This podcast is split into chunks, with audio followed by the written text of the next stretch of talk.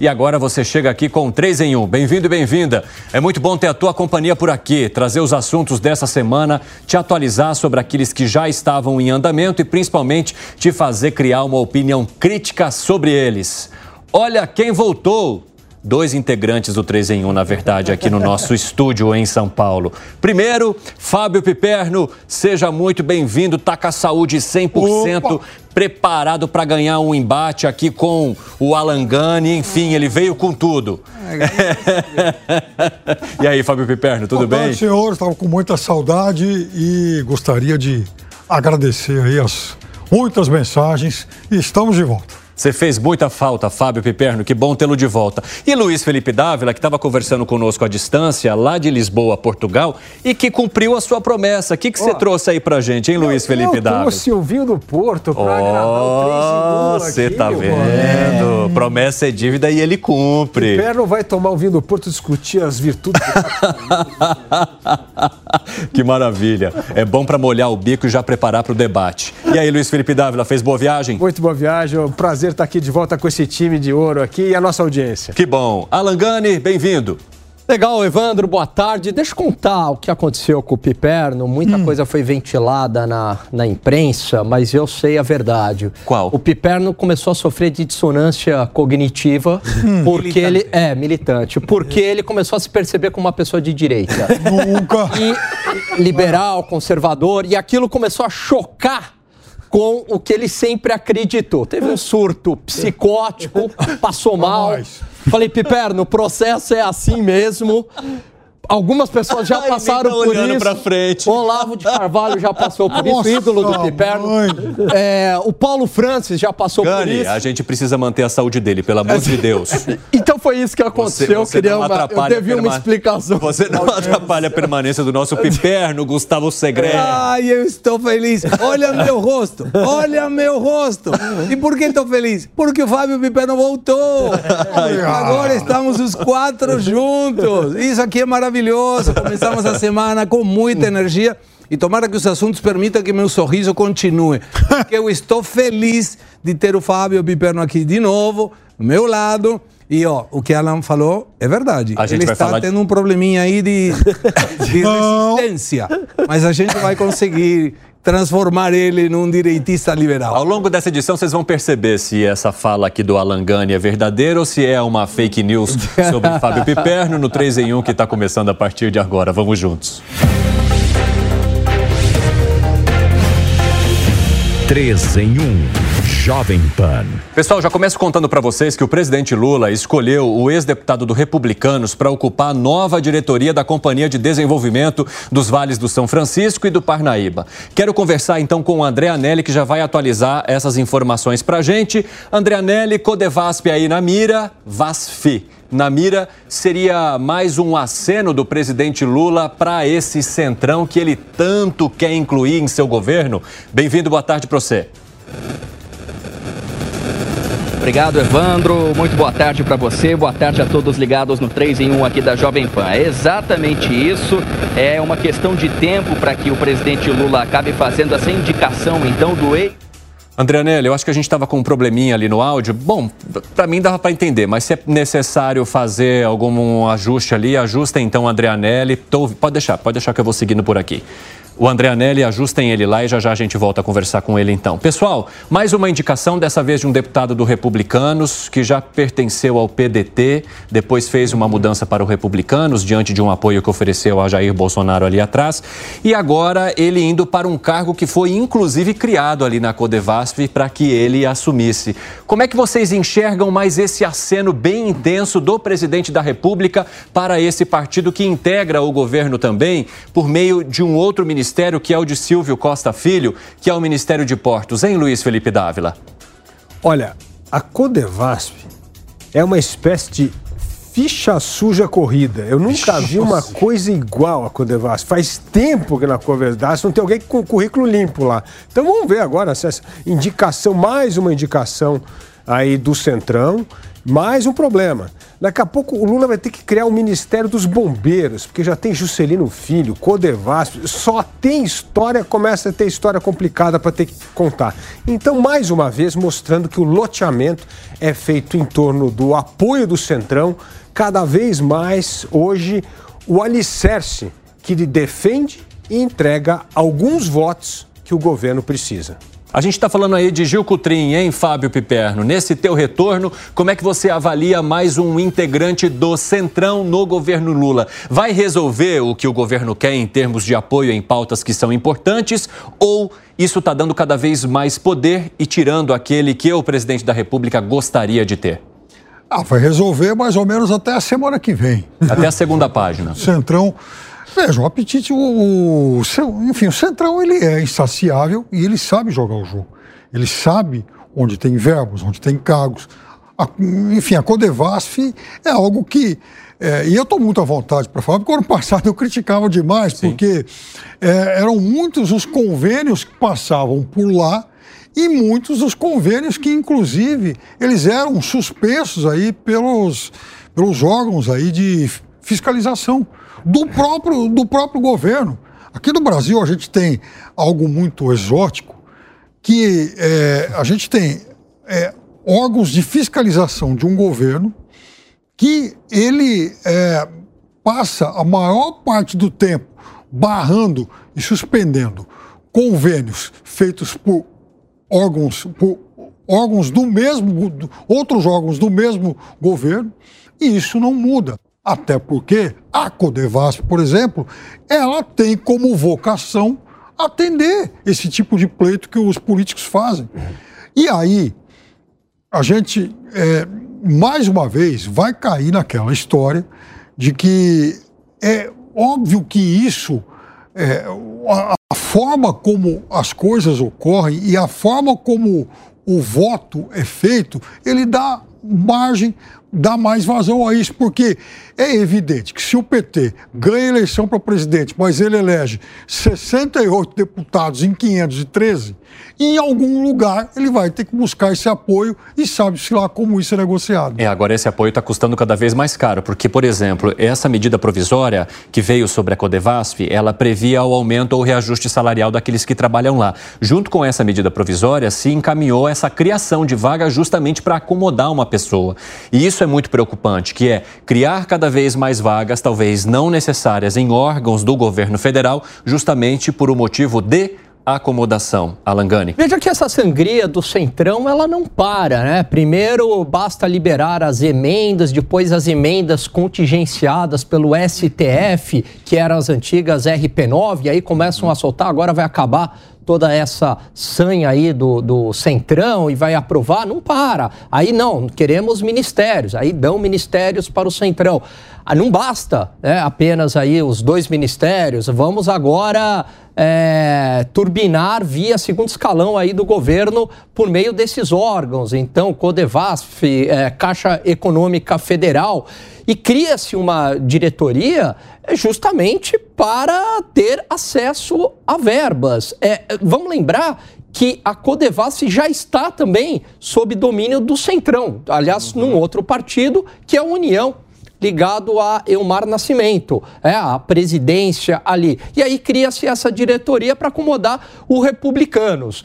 É, agora, é difícil saber onde que isso vai parar. Por quê? Porque isso vai aumentando o gasto público, vão criando também cargos, essas despesas dificilmente elas voltam e quem acaba pagando o preço é a mesma turma de sempre. Gustavo Segré, quem acaba pagando o preço? Nós, todos. Mas eh, eu gostaria de trazer ah, por outra visão. Codebasp ah. é a Companhia de Desenvolvimento do Vale de São Francisco Sim. e Paranaíba. Quando você inventa um cargo, é que esse cargo não era necessário. Uhum. Então, em lugar de dizer, cara, eu vou pagar para alguém para ter os votos que eu preciso, eu invento um cargo, pago para esse alguém, fica dentro das leis e das costumes de alguém que não precisa estar aí, que ninguém sabe para que, que está aí, mas ele está aí. E a troca é, em teoria, como muito bem o Piperno disse, resolver a questão até semana que vem. Mas, gente, isso é aumento de gasto público. E alguém pode dizer, não, mas é um cargo mais. Mas ele vai com secretária, eh, motorista, cafezinho, assistente, assessores, eh, imprensa, um monte de coisas que hoje não está. Então e pergunta... são diretores, né? Não são salários baixos. Não né? são. Nós não estamos falando de micharia aí, não. E aí você vê, é preciso? Claramente não. Porque senão estaria essa diretoria de antes. Não seria inventado uma diretoria numa empresa que, no seu passado, tem muito histórico de coisa errada. Então, era necessário? A resposta é não, mas tudo seja para ganhar um votinho a mais quando a gente precisa nessa questão na defesa da aliança de governabilidade. Mas o que está sendo feito é pago para você aprovar o que eu te levo. Fala, Dávila. Não, mas é que isso vai além só do voto do Congresso. Isso tem a ver com a eleição municipal do próximo ano. Uhum. Onde é que o PT está hoje arregimentando o maior número de filiados ou de candidatos possíveis? É justamente na região Nordeste. Então o PT está investindo forte no Nordeste porque está perdendo quadros nas regiões mais populosas do país. Engraçado, o PT está seguindo o curso do que foi a Arena, o partido dos, do, do governo na época militar que começou a ser expulso dos grandes centros metropolitanos pelas vitórias do MDB naquele tempo. E aí teve, tinha que caçar cada vez mais voto, fazer cada vez mais mágica para manter a sua maioria no Congresso. Está acontecendo a mesma coisa agora com o PT. O PT está perdendo voto nos grandes colégios eleitorais, mas ganha mais números de filiados nessas regiões. Então a Codevasf também é um ponto importante para aglutinar esses apoios para a eleição municipal de 2024. E em torno dessa aglutinação que o Dávila mencionou, em Fábio Piperno, vale a pena dar uma sangrada ali no gasto público? Veja, o problema mais sério de um órgão como é a Codevasf não é que alguém vai ser alocado, vai ocupar um cargo a mais, um cargo a menos e tal, até porque é, a maior parte de, dessas pessoas que vão ser deslocadas para trabalharem lá, elas já são, de alguma forma, servidoras de algum outro órgão do governo. A questão não é essa. É, é as, eu acho que o mais grave são as práticas ruins. Essa empresa, ela é, por definição, um é, um antro de coisas esquisitas. Uhum. Ela sempre foi assim. Sim. E não, e não, começou agora, e não começou um ano atrás ou dois anos atrás. Parece que ela foi inventada para isso. Agora, o Dávila toca num tema curioso que a gente acabou, de certa forma, uma vez, até comentando aqui é, de forma um pouco, um pouco marginal, que é o fato de que o PT ele vai sendo expulso dos grandes centros pelo PSOL. O PSOL ele já atropelou o PT do Rio de Janeiro e ele está fazendo a mesma coisa aqui na cidade de São Paulo. Uhum. Então, veja, estamos falando das duas principais metrópoles do país, nas quais o PT acaba se tornando uma legenda periférica. Não é mais a legenda protagonista à esquerda. Então, ele está perdendo, sim, espaço nesses grandes centros, perde esse eleitor mais à esquerda e vai buscar compensar de alguma forma lá nos grotões. E não é um eleitor ideológico, é um, um eleitor que vai atender a outro tipo de estímulo. Você concorda com o Piperno nesse sentido, Gani? Concordo, concordo sim. É, até porque o PSOL ele representa muito essa nova esquerda, new left, esquerda progressista, é, encarna muito bem é, algumas pautas identitárias, ideologia de gênero, é, questões também sobre aborto, é, legalização de drogas, etc.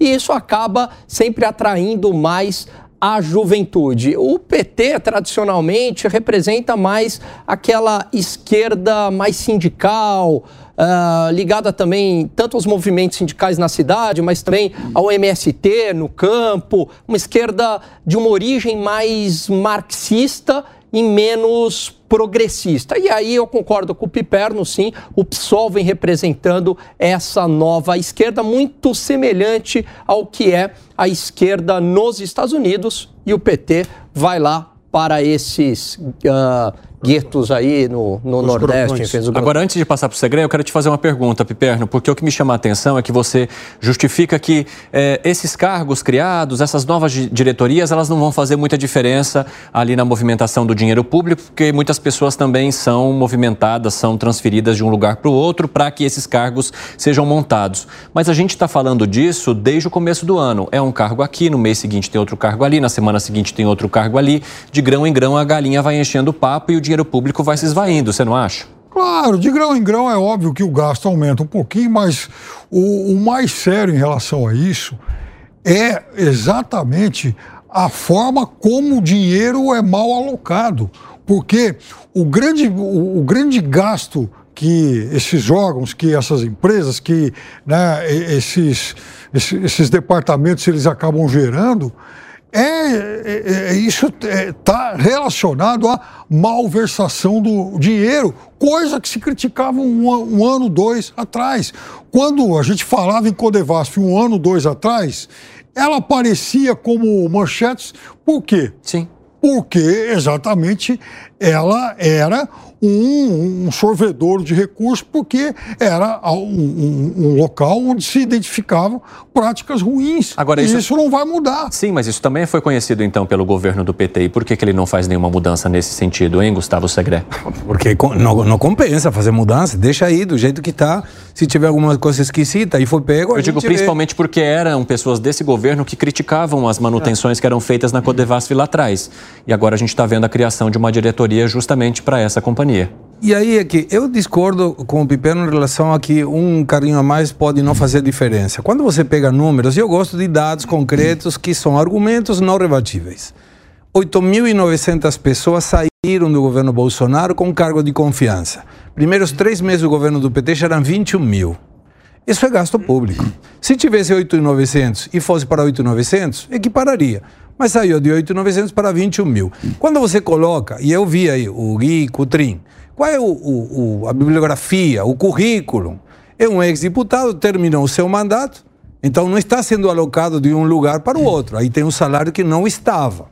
E ele vem junto com um monte de gente. E essa gente que coloca são pessoas de confiança dele, que muito provavelmente não está no governo também. Multiplica isso por 21 mil pessoas de cargo de confiança, e aí é o exemplo. Se a gente está com um gasto superior, você não sai para jantar fora, você não vai de férias a lugares caros, porque você tem que mostrar para seus filhos que o exemplo é fundamental. Então você contém a sua despesa. Quando o governo está discutindo chegar ao equilíbrio fiscal, como o ministro Haddad está tentando, o presidente fala: não, não é importante 0,25, 0,50. E você tem esse tipo de atitudes em que aparece um cargo inventado, e se está inventado era que não seja, não era preciso com um monte de gente, isso é gasto público. Isso não é um bom exemplo para quem deveria cuidar do recurso público. Dávila, é muito parecido também com a criação do Ministério do Microempreendedor, né? ou Ministério do Empreendedorismo, que até agora não conseguiu ter atuação nenhuma, porque nem sequer os principais cargos têm, justamente porque talvez nem deveria existir. Verdade. E aí, tocando no ponto do segredo, que eu acho importantíssimo, o Brasil hoje arrecada 37% do PIB, certo? Só que gasta 36% com a máquina pública. Sobra um. E o que, que é esse um? É o dinheiro do investimento, cada vez menor. Nós temos a menor taxa de investimento público na história do Brasil. Por quê? Porque o gasto público cresce muito. E aí, sabe o que acontece? O Brasil fica refém do investimento externo. Porque tem que viver do capital externo. Porque se não tiver capital externo, não tem dinheiro para investir. Então aí você vai ter estrada esburacada, hospital sem remédio, é, infraestrutura precária em portos e aeroportos, é tudo isso que acontece no Brasil. Então, veja só como esse impacto da arrecadação, que é a maior entre os países emergentes, para financiar o estado mais caro dos emergentes, para sobrar 1% do PIB como investimento público e fazer o Brasil continuar dependendo do investimento externo para poder sobreviver e fazer a economia girar. Isso é o, a receita do desastre. Eu quero aproveitar que você tocou no ponto do PIB para contar para vocês que deputados do PT apresentam nesta semana emendas ao projeto de lei de diretrizes orçamentárias de 2024, alterando ali a meta do déficit fiscal para até 1% do PIB. A maioria do Planalto que a meta em 0,75%. Só que essa ala do governo prefere uma emenda com déficit de 1%, porque a ideia é evitar o contingenciamento de recursos, principalmente para o Programa de Aceleração do Crescimento, o PAC. Lembrando que o ministro da Fazenda, Fernando Haddad, ainda está visitando ali na cabeça dele o déficit zero. Mas o que, que essa ala está indicando agora, hein, Alangani? Está indicando que vai prevalecer a vontade dessa ala. E até maior do que a gente esperava, porque maior, falava em 0,25, 0,5 e agora a gente está falando aí entre 0,75 e 1. E até porque o presidente deu a senha. Quando ele ah. faz aquele discurso, ele abriu as portas do inferno, as portas do gasto público, né? E aí é lógico que tem alas dentro do governo que vão querer gastar porque entendem que é assim a busca do crescimento econômico com essa visão ultrapassada, keynesiana, uh, desenvolvimentista e vai querer gastar mais. Veja que a média de dívida pública dos países emergentes, Evandro, é de 57% do PIB, dívida bruta. O Brasil já está em mais de 74% do PIB, já está muito acima dos emergentes. E se continuar essa roda do gasto público, a gente chega a 90%. Em termos práticos, um dia calote da dívida pública. Piperno, o presidente da República deu a senha para a entrada do inferno aí em relação à meta fiscal? O presidente da República, ele foi, ele fez uma declaração na contramão do que defende o ministro Haddad. Ah, Ponto. E o, que isso, e o que isso traz de consequência?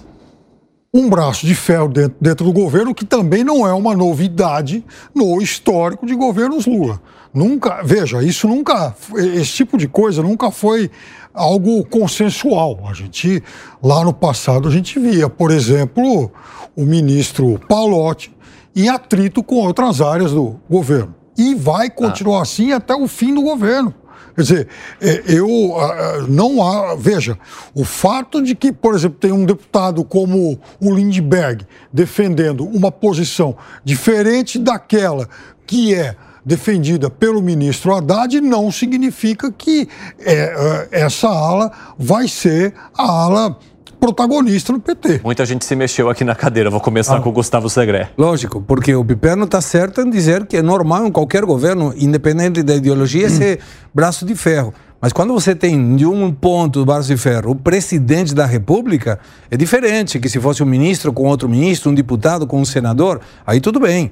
Mas quando o presidente, que deveria dar o exemplo, fala: não, não tem problema, vamos indo, aparece isso aqui. Era 0,25, agora é 0,75 a 1, e pode terminar, vai saber em quando. Isso aumenta a relação de dívida pública, que está aumentando por cima dos 74% em relação ao PIB. Isso são indicadores perigosos. Então, daqui a pouco quando a gente tem. Tem uma, uma música muito conhecida, chama Quizás, Quizás, Quizás, El Trio Los Panchos. Posso fazer rapidinho uma versão? Vai, faça. É assim.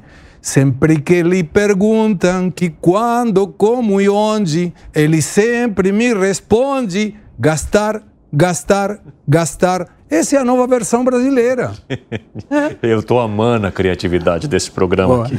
Cada dia é uma música diferente nesse lugar, Luiz Felipe Dávila. Você foi e voltou e o programa está totalmente diferente. Mas eu vou fazer agora o roteiro para a próxima peça do nosso amigo Segredo. É assim, ó. Cena 1. Lula recebe Fernando Haddad no seu gabinete. Fernando Haddad, presidente, aqui está a lógica do orçamento zero, isso é muito importante. Aí o Lula chega e fala assim: muito bem, Haddad, fechado. Aí entra a turma política. Presidente, se não abrir os cofres públicos, nós vamos perder a eleição municipal. Boa. Isso vai ser um desastre para o PT. E o que, que a gente tem que fazer? Gastar, gastar, gastar. Libera, libera porque é o jeito de garantir a vitória nas urnas de 24. Então, o raciocínio político sempre está acima da racionalidade econômica. É isso que faz o Brasil viver sempre à beira de um Estado quase quebrado. Piperno, você tem aqui muitos artistas. Um apresentando um roteiro de teatro, o outro apresentando uma letra de música. Claro. E você aqui nessa cadeira, eu vou te colocar agora como o crítico que vai analisar essas peças. Qual que é o teu parecer? O meu parecer é que essas peças todas elas têm roteiros que já são muito que já são muito previsíveis por conta do histórico da obra de cada um deles. Agora, eu diria para você que o que todos esses roteiros que a gente está analisando, eles não dependem apenas, exclusivamente, da vontade do presidente, de um ministro ou de um seleto grupo de parlamentares. Ah. Até porque 10 minutos atrás, 15 minutos atrás, a gente falava exatamente da dificuldade que o PT tem para aprovar qualquer coisa, porque o PT, o partido, tem só 13, 14% do parlamento. Ou seja, tem uma fatia muito grande que pode é, colocar algum freio a esse apetite irrefreável de alguns setores. Alan Gani. Eu vou fazer o papel do ombudsman do crítico aqui, ah. foi o, o Piperno. O hum. problema é que a gente não vê nenhum projeto por parte do governo no sentido de reduzir o gasto público. É só no sentido de aumentar, aumentar, aumentar. E aí... Ele não consegue aprovar sozinho. Esse é o detalhe. É, mas ele não ah. dá o tom, ele não dá a direção, né? A direção é sempre no sentido de mais gasto. E aí a barganha política com o Centrão, ela se torna ainda mais perversa, porque, olha, é, ou é focado na arrecadação ou, ou aumentar o gasto, aí o Centrão faz o preço e quer emendas e quer cargos, e aí a gente não sai dessa roda, que é muito ruim para a sociedade, porque o governo gasta mais para atender exigências do Centrão, mas também porque acredita que mais gasto vai trazer crescimento econômico, é, etc. E a gente acaba pagando essa conta, Evandro. Fala, Segre. Um comentário político. Se, como menciona Piperno muito bem, o PT não tem força suficiente para colocar essa aprovação de emenda, o fato de propor é ruim politicamente falando, porque você está mostrando para o mercado e para vários outros atores políticos que você não está preocupado com esse equilíbrio fiscal que tanto defende o seu ministro Haddad. Então não seria recomendável, e, e o PT tem muitos deputados com muita experiência, primeiro, dar um sondeio. Será que nós conseguimos aprovar? Se a resposta for sim, então aí manda a emenda. Mas se você manda a emenda sem ter aprovação, você fica com o ônus do custo que tem que colocar e pior, não conseguiu aprovar. Então está no pior dos mundos, porque não conseguiu o que queria e deixou todo mundo em polvorosa e preocupado. São muitos PTs e, são muitas esquerdas. Eu me lembro que eu, trouxe até um dia aqui, uns 15, 20 dias atrás, um, uns gráficos sobre o quanto, o tamanho do gasto com o funcionalismo de cada estado. Uhum. Quem menos gastava, aliás, quem menos gasta ainda hoje é o Maranhão. E era menos ainda com o Flávio Dino. Não se, não se dá para atribuir ao ministro Flávio Dino né, a pecha de, enfim, um gastador irrefreável. Em compensação, entre os que mais gastavam, também tinham uma representante do PT, governadora Fátima Bezerra, lá do Rio Grande do Norte. Ou seja, então, dentro dessa mesma família, você tinha quem gastava menos e quem gastava mais. É muito difícil a gente buscar um discurso homogêneo é, é, se tratando, digamos, da família à esquerda. Então, vai ter um Lindbergh querendo gastar muito e vai ter um ministro Haddad querendo gastar muito pouco. Quer arrematar algo para a gente mudar, dizer, Dávila? O, o Tancredo Neves, famoso Tancredo Neves, que foi eleito presidente do Brasil, infelizmente não conseguiu assumir porque morreu, ele tinha uma frase genial. Quando o Centrão pressionava para cargo, então a pessoa chegava e falava, presidente, estão dizendo que precisa dar o cargo aqui, porque senão a gente não consegue compor a base. Ele falava assim, ó oh, meu filho, então diz o seguinte, diz que eu te convidei e você recusou. e é genial tá isso. Tá tudo combinado, Porque fica tudo bem. O crédito de dizer eu fui convidado pelo presidente da República a assumir a Codevasp, mas não vou aceitar. Então você tem o crédito sem ter o ônus do teu cargo. Então essa inteligência antigamente das pessoas que realmente zelavam pela política pública e não transformaram a política pública no antro do fisiologia. Mas tinha um detalhe nessa, nessa época. Arremate. Era um momento em que o Brasil tinha cinco partidos: PMDB, PFL, né, P. Não, a pressão era maior ainda. PDS, PDT e o PT. E o PTB, seis. Mas aí, Davi, você negociava com menos atores. Sim, mas a pressão. Hoje, mas hoje tem essa, com essa fragmentação toda, tem que negociar com todo mundo. E ainda nessa edição a gente vai contar para vocês que os partidos estão pensando aí em se unir cada vez mais, justamente para fugir da cláusula de barreira, e a gente vai comentar aqui com os nossos amigos o que isso pode significar em termos de atuação desses partidos e principalmente em relação à pressão que eles podem ou não fazer sobre o governo federal. Preciso olhar um pouquinho agora para fora do país, porque Israel tem se preocupado com a pressão da comunidade internacional sobre o conflito com o grupo terrorista Hamas. O chanceler do país, Eli Cohen, disse trabalhar para ampliar o que ele chama de janela de legitimidade da luta do país. O Luca Bassani, esse craque, chega agora também para nos ajudar a entender um pouquinho desse cenário. Ô Luca, de que forma a autoridade israelense pretende lidar com essa pressão que está aumentando? Bem-vindo. Boa tarde a você, Evandro. Boa segunda-feira a todos que nos acompanham e também é, fico feliz de ver o Piperno de volta restabelecido aí na bancada. É, falando sobre a frase do chanceler, ele disse que Israel tem uma dificuldade de ampliar uma janela de legitimidade. Ele vê que as pressões internacionais têm crescido de maneira constante para que se alivie a situação humanitária em Gaza. Nós vemos a situação dos hospitais sem energia, muitos dos doentes que precisariam ser transferidos não têm para onde ir, ao mesmo tempo em que severos bombardeios nos últimos sete dias fez com que o número de mortos ultrapassasse a faixa dos 11 mil. Ele vê que, inclusive, alguns aliados de Israel é, históricos e que visitaram o país, deram também o apoio, falando que Israel tem o direito de se defender, já modificaram um pouco o seu discurso durante as últimas semanas. O exemplo mais emblemático do presidente Emmanuel Macron, que em entrevista fez um pedido para que Israel pare de bombardear bebês. Isso na na, nas falas do próprio presidente francês. Ele acredita que essa janela seria de apenas mais duas ou três semanas, que eles poderiam continuar guerreando como estão agora, sem um aumento da pressão dos aliados para que a guerra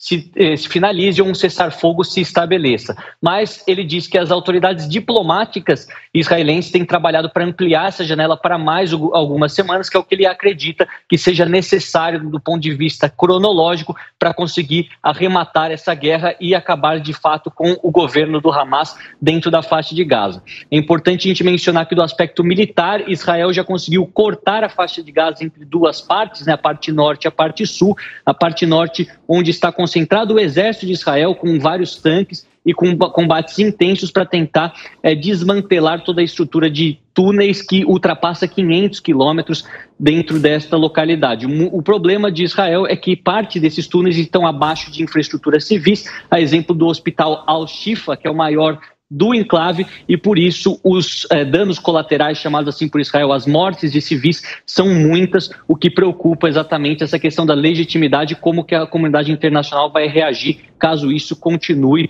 por muito tempo indefinido. Luca Bassani, eu tenho só mais algum tempinho aqui, quero só abrir um espaço para o Luiz Felipe Dávila que levantou a mão, quer fazer uma pergunta a você, vai lá, Dávila. Louca, muito boa tarde. Essa janela de legitimidade também vem sendo imposta agora pelos Estados Unidos, né? Então não é só a Europa, os Estados Unidos. Portanto, essa janela é realmente curta.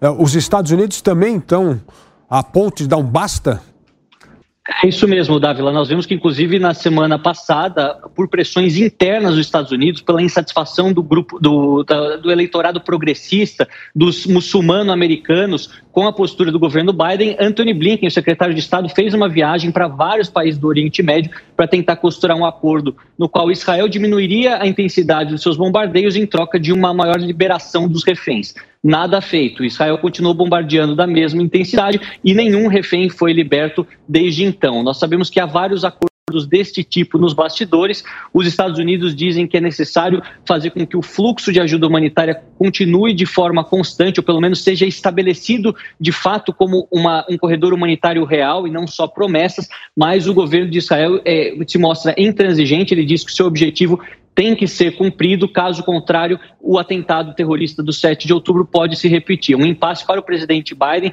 que tem, entre outros assuntos da geopolítica internacional, da política externa, é, uma, uma desvantagem no que diz respeito à sua campanha eleitoral, ao mesmo tempo em que o ex-presidente republicano Donald Trump vê o seu nome crescendo cada vez mais perante as primárias republicanas e até mesmo nos estados-chave, nos swing states dentro dos Estados Unidos, são aqueles que são decisivos para as eleições do ano que vem. Então, é um problema da política interna que reverbera na política externa e provavelmente nós ainda falaremos disso por muito tempo, obviamente, de todas as consequências que isso acarretará para os Estados Unidos da América e para a região do Oriente Médio como um todo. Bassani, eu já te contei que quando você chega ao vivo aqui no 3 em 1, se forma uma fila do Rock in Rio para te fazer pergunta.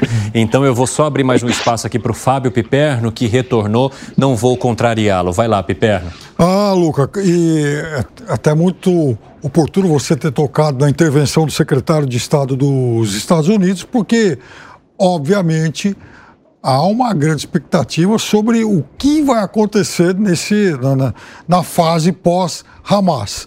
E na Europa, a gente percebe também movimentações em relação a isso e o ressurgimento de uma figura que um dia foi muito importante, como David Cameron.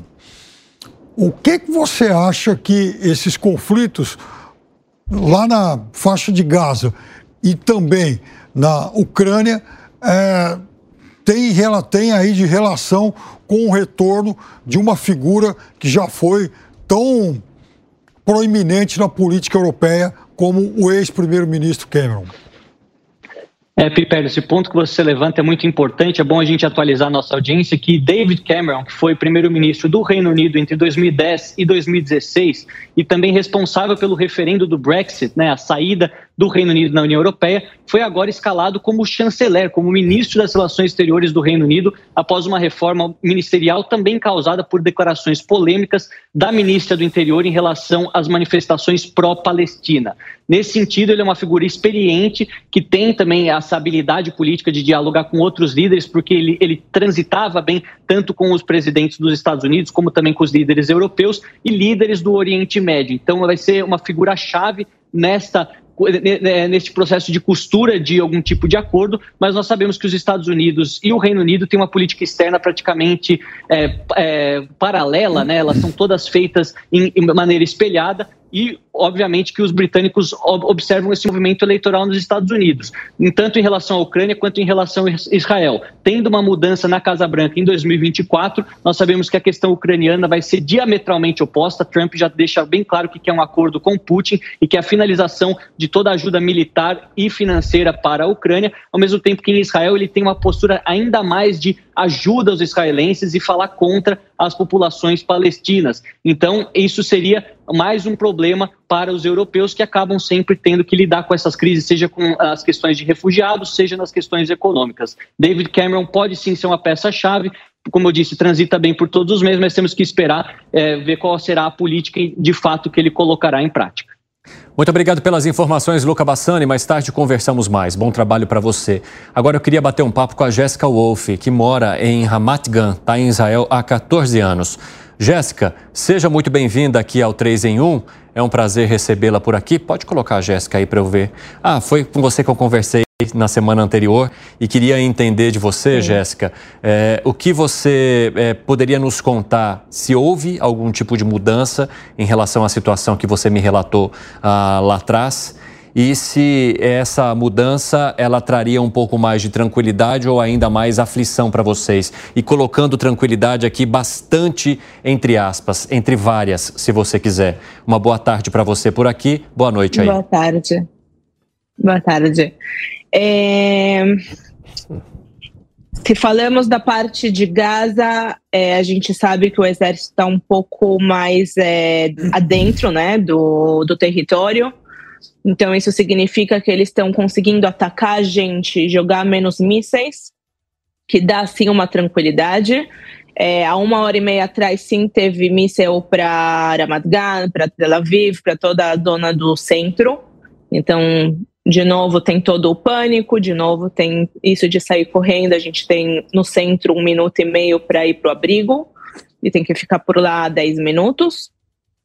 É, o que sim começou a dar muita atenção em Israel é a parte do norte, porque o Hezbollah começou também a atacar a gente, e isso acaba dando uma certa atenção, porque é sul e norte, o centro está no meio, o Hezbollah são outras forças, é, isso dá bem intenção para a gente. E Jéssica, isso também faz diminuir um pouco da previsibilidade que vocês poderiam ter sobre uma diminuição desse conflito? Ou seja, em vez de vocês verem a situação diminuir, há novos atores participando e fazendo com que a situação se torne cada vez mais desafiadora aí para Israel? Israel está preparado para qualquer ataque. Uhum. É, o que aconteceu 7 de outubro, sim, foi um, um ato que ninguém tem uma resposta de como isso aconteceu. É, o Hezbollah é, tem forças diferentes do Hamas, é um grupo totalmente diferente, é, terrorista, contra Israel, contra judeus, é, mas é outro tipo de terrorismo. É, o que eu posso dizer é que a população está em pânico, porque a população que se sentia segura de ir para o norte agora não está mais segura. Uhum. Então, de novo, estão tirando todos os civis, estão trazendo mais para o centro. É, o pessoal do sul ainda não pode voltar para o sul. Então tem uma certa tensão. É, ninguém sabe quanto tempo vai durar essa guerra, depende de devolver nossos 240 sequestrados. Sim, e Jéssica, quando a gente fala aí é, das regiões de Israel, o centro, por exemplo, é uma, é uma região que gera o interesse de ataque por parte dos terroristas, justa, justamente por ter cidades maiores, por ter uma população, uma densidade demográfica maior. O que, que você conta para gente que faz com que essa região onde você está ainda esteja sendo atacada, ainda tenha sirenes, mesmo diante do conflito estar um pouco mais nos extremos ali do país? É, o centro é mais habituado, né? Tem mais gente. É, e as pessoas. Tem um negócio que eu, infelizmente, mas o pessoal do sul é, sempre teve alguns ataques pequenos do Hamas contra eles. Uhum. Então, de uma certa maneira, eles sabiam o que, que era viver com sirenes o pessoal do Sul não está acostumada com sirene. O pessoal do Sul não tem isso no dia a dia, não tem nenhum tipo de ataque, nenhum tipo de uma, um minuto e meio precisa sair correndo para ir para o abrigo. Então isso dá um certo pânico na, na população. É, muitos estrangeiros que têm dupla cidadania, é, muitos brasileiros, eu tenho muitos brasileiros que voltaram para o Brasil por um tempo, é, principalmente quem tem filho pequeno, então eles estão um pouco apavorados. É, e até mesmo israelenses. Tem muitos israelenses que ficaram algumas semanas fora e agora começaram a voltar um pouco porque viram que não, não tem muito data de término toda essa confusão. Ô Jéssica, se não me engano, há alguns anos você chegou a atuar é, no serviço secreto aí de Israel, não foi?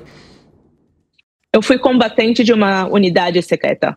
Isso. E, e Jéssica, em relação às ações que são tomadas agora pelo governo e aquelas que você vivenciou, há muita diferença? Houve um preparo muito maior no teu ponto de vista? Ou seja, existe toda uma tecnologia e muito mais gente à disposição hoje para esse combate? O que, que você apontaria como principais diferenças do momento em que você foi combatente e deste agora em que várias pessoas que você conhece também estão no fronte? É, a maior diferença eu posso dizer que é também na parte do Hamas, né, dos grupos terroristas. Uhum. Eles receberam muito dinheiro de todos os países árabes e de todo mundo. Todo mundo acha que está doando dinheiro para os civis, que está dando ajuda imunitária, que está dando comida, que está dando não sei o que. E no final o Hamas rouba deles. E com esse dinheiro o Hamas conseguiu construir uma cidade subterrânea dentro de Gaza. Então, acaba sendo um, é, um novo objetivo para Israel, que não é só entrar num, num, país terreno, né, terrestre. Acaba precisando entrar em certos é, túneis, coisas que a gente não uhum. tem muita. Tipo, não, não, tem treinamento, mas não é o mesmo nível que a gente estava acostumado antigamente. Não é a mesma coisa que entrar agora no Líbano, por exemplo, que lá a quantidade de túneis que tem não se compara com, o, com Gaza.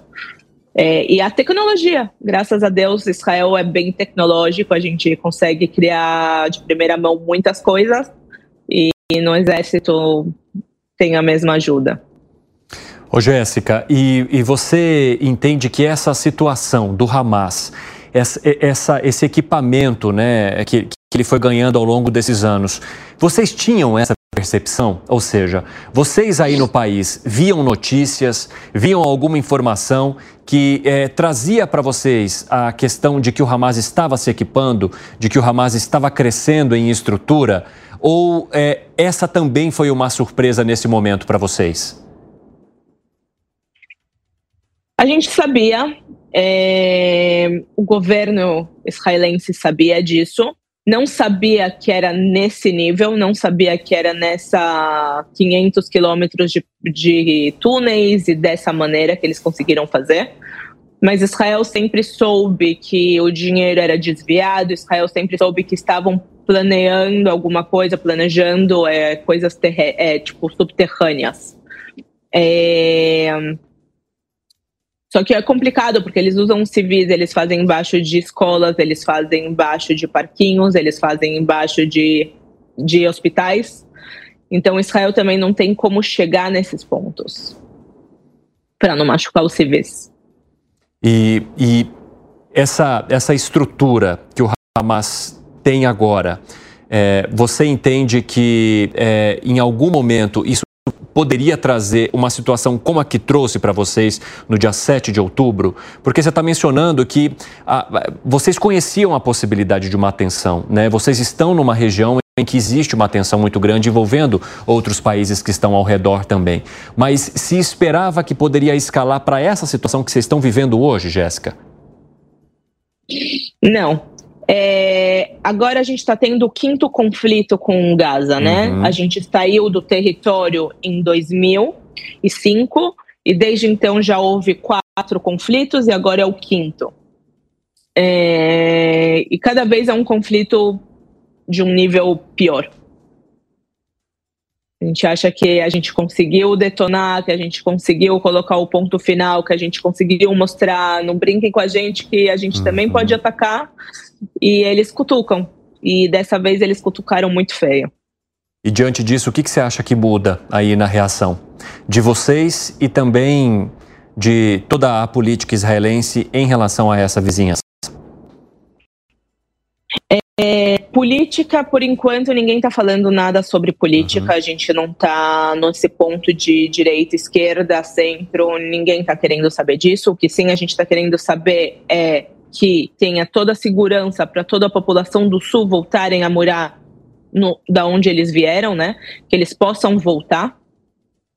E Israel não vai sair de Gaza até trazer de volta todos os sequestrados e terminar com um grupo terrorista. Infelizmente, terminar com um grupo terrorista é um pouco difícil, porque os maiores líderes, eles não estão lá, né? Eles estão no Catar, eles estão na Turquia, no Irã, não ficam lá. Eles são covardes, eles fogem, vivem bem e deixam a população lá. Então, terminar com um grupo é um pouco difícil, que também é uma ideologia. É uma ideologia matar judeu. Judeu tem que morrer. Israelense tem que morrer.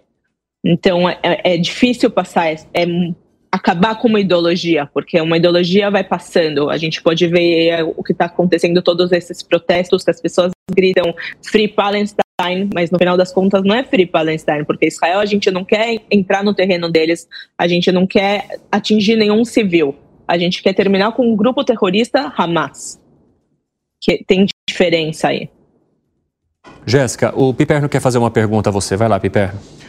Jéssica, boa noite para você. Eu acho que você tocou num tema crucial, né? É muito pouco abordado, por sinal, desde que esse conflito começou, que é o fato de que as principais lideranças do Hamas, como, por exemplo, o Rani, moram fora da faixa de Gaza. Né?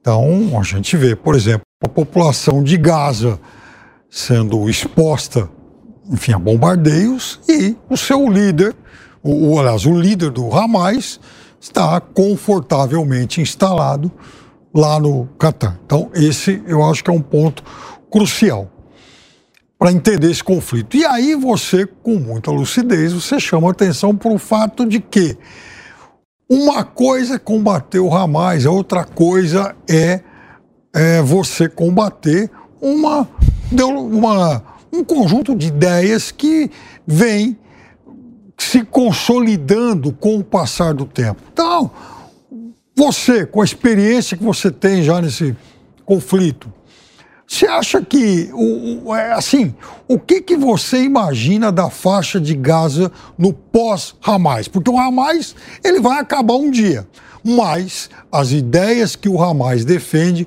talvez elas continuem incrustadas, principalmente a questão dos dois estados. Israel não é contra o, o, Estado de Gaza, né? Israel é contra é, não sei o quanto aparece nos noticiários aí no Brasil, mas toda energia e toda água de Gaza é Israel que dá. Israel não ganha um real com isso e é simplesmente a gente dá. Eles acabam virando, eles é, é um, é um território que ele depende da gente. Então a gente vai falar, ok, a gente quer deixar vocês como um país, o país Gaza.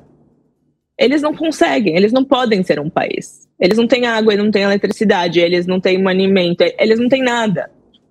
Isso não passa nos noticiários, mas infelizmente nenhum país também quer ajudar eles. Vocês podem ver hoje em dia que até a fronteira com o Egito não quer, não quer receber os civis, não quer ajudar com ajuda humanitária, não quer.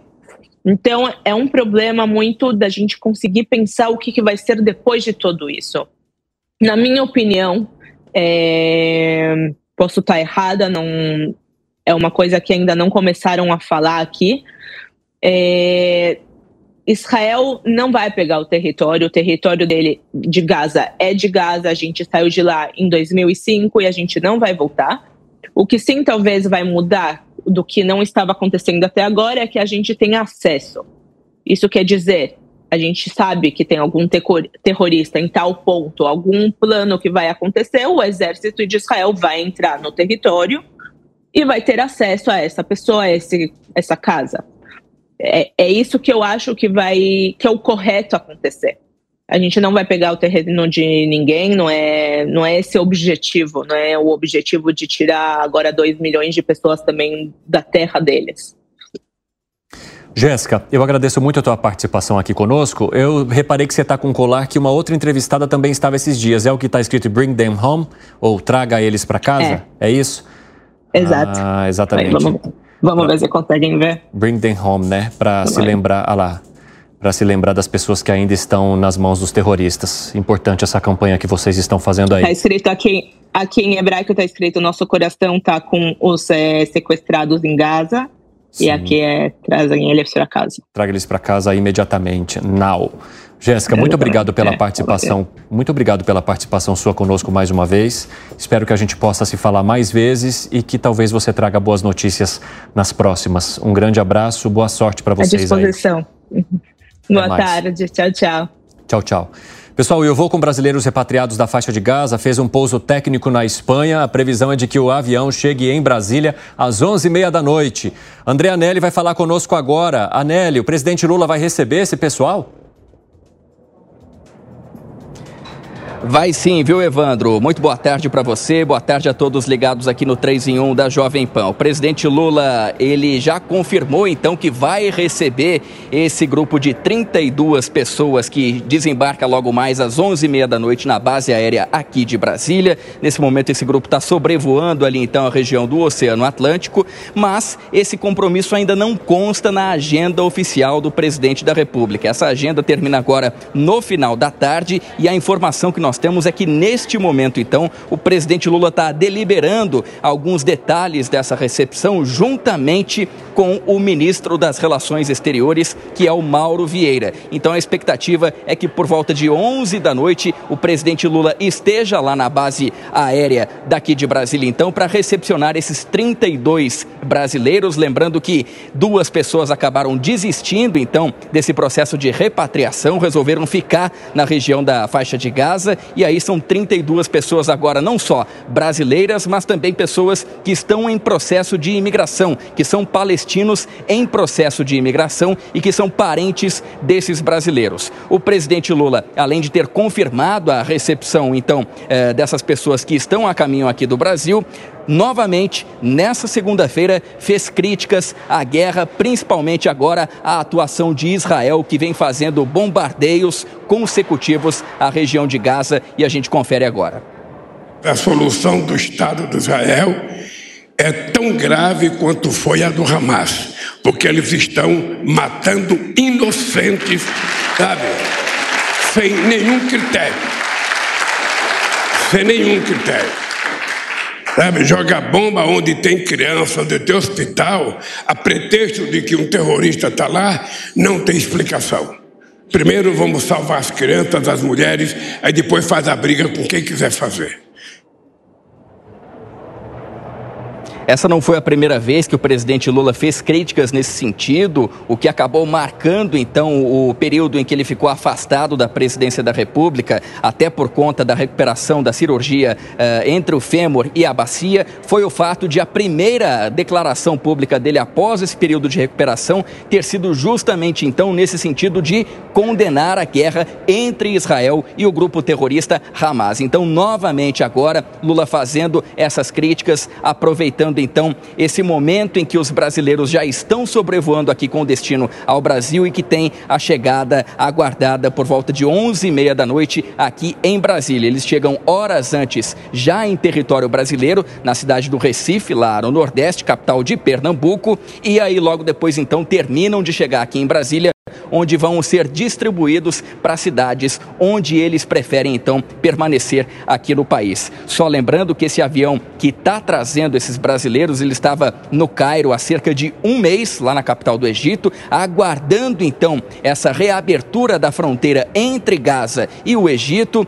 Os brasileiros ficaram de fora de cerca de sete listas de estrangeiros que puderam fazer a travessia pelo chamado posto de Rafah. Isso acabou gerando um certo eh, desconforto conforto diplomático entre Brasil e Israel e que era responsável então por fazer a liberação dessa passagem ali do posto de Rafah, mas tudo agora foi superado. O ministro Mauro Vieira acabou eh, não dizendo que houve nenhum tipo de desconforto, mas nos bastidores a gente apurou que houve sim, inclusive uma preocupação diplomática do Brasil fazendo com que então eh, esses brasileiros pudessem atravessar essa fronteira e agora então no dia de hoje essa história chega ao final provavelmente com um final feliz. Evandro. Muito obrigado pelas informações, André Anelli. Do Anelli eu quero passar para Janaína Camelo, porque a Polícia Federal prendeu mais um homem suspeito de envolvimento com o Hezbollah. Conta pra gente, Janaína, bem-vinda.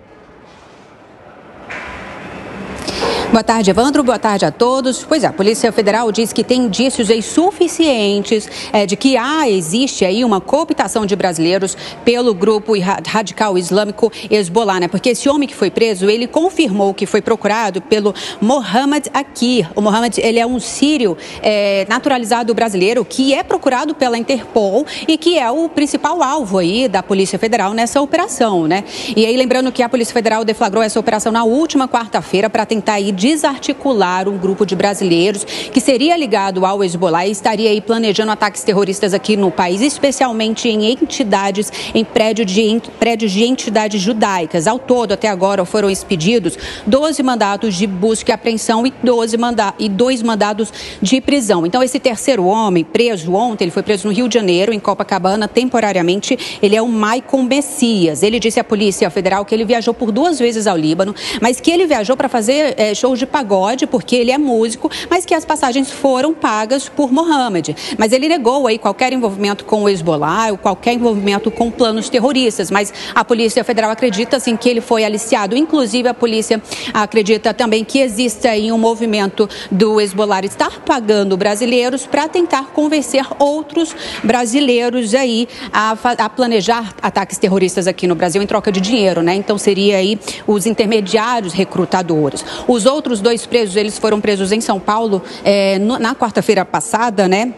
Eles já, inclusive, participaram aí de audiências públicas, onde negaram também as acusações. Então, um dos presos é o Lucas Passos Lima, de 35 anos, e o segundo preso é o Jean Carlos de Souza, de 38 anos. As prisões deles temporárias também estão mantidas. Evandro. Muito obrigado pelas informações, viu, Janaína Camelo? Bom trabalho para você aí em Brasília.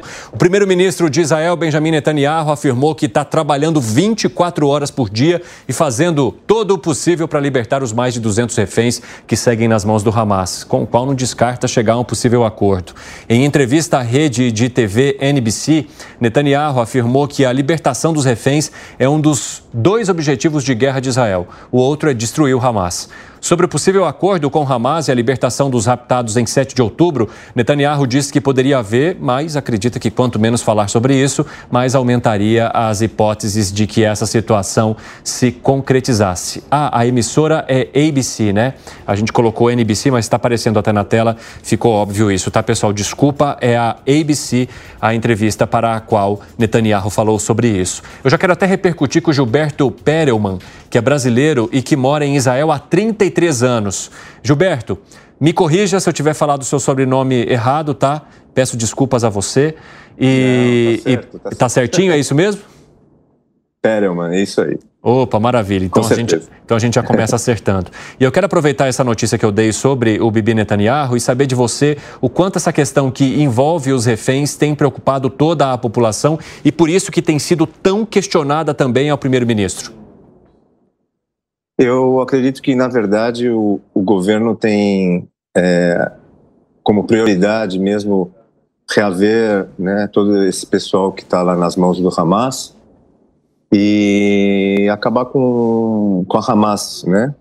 Eu acho que são 239, 240 pessoas que estão aí é, sem a gente sem a menor notícia deles, né? Inclusive a Cruz Vermelha não que poderia ter entrado é, para poder ajudar com medicamentos. Tem pessoas de idade que precisam de medicamentos e tudo. A gente não tem nem acesso a nada de nenhuma informação sobre esses é, refugiados, né? Eu acredito que qualquer país se, é, priori, teria prioridade em primeiro resgatá-los e com certeza acabar com esse grupo terrorista que é uma coisa que não existe, né? É uma coisa que é, eu acho que é, é, não existe palavra no vocabulário que pode é, assim designar o que, uhum. seria esse grupo terrorista, né? Gilberto, como é que foi o dia hoje aí, esse começo de semana em Israel?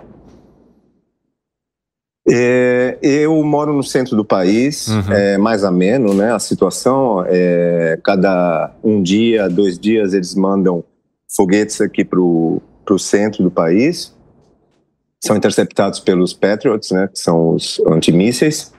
É, a gente tem aquele ritual de toca sirene, a gente tem que entrar no bunker, né?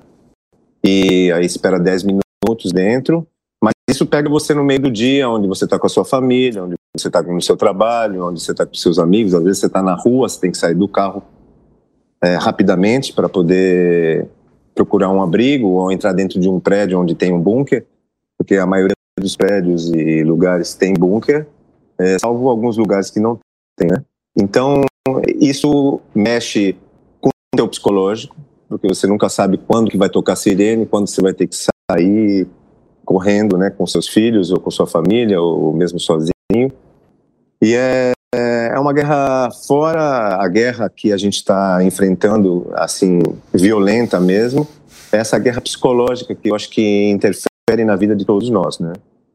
É, não é agradável. Posso dizer para vocês que não é muito agradável. Não.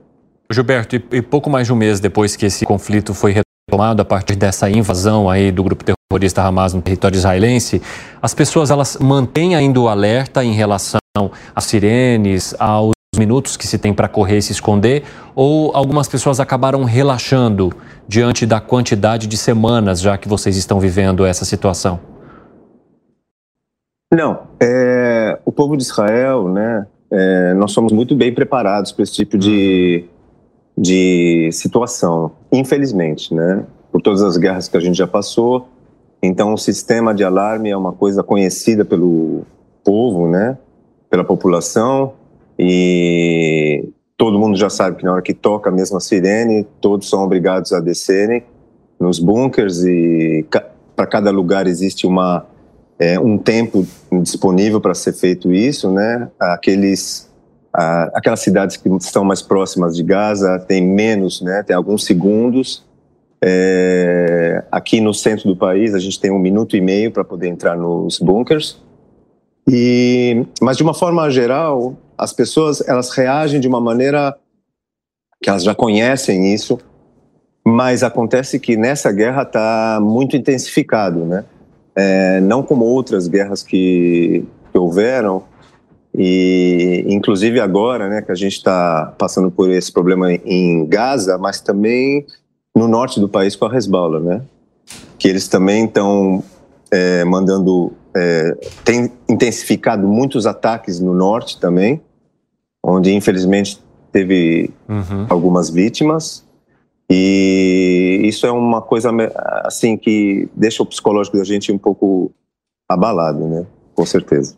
Gilberto, você já mencionou mais de uma vez a questão mental envolvendo toda essa situação. A pressão está muito grande em relação a essa parte sobre como encarar, sobre o que esperar e principalmente sobre não ter previsibilidade é, do que vai acontecer, de quando o conflito vai diminuir ou até mesmo sobre o dia de amanhã. Eu tenho certeza absoluta que Israel vai terminar essa guerra sendo vencedor. Uhum. É, eu conheço o potencial do exército, eu acredito nesse meu país, que eu vivo há 33 anos. Ele é um país extremamente preparado e com a tecnologia de ponta melhor do mundo.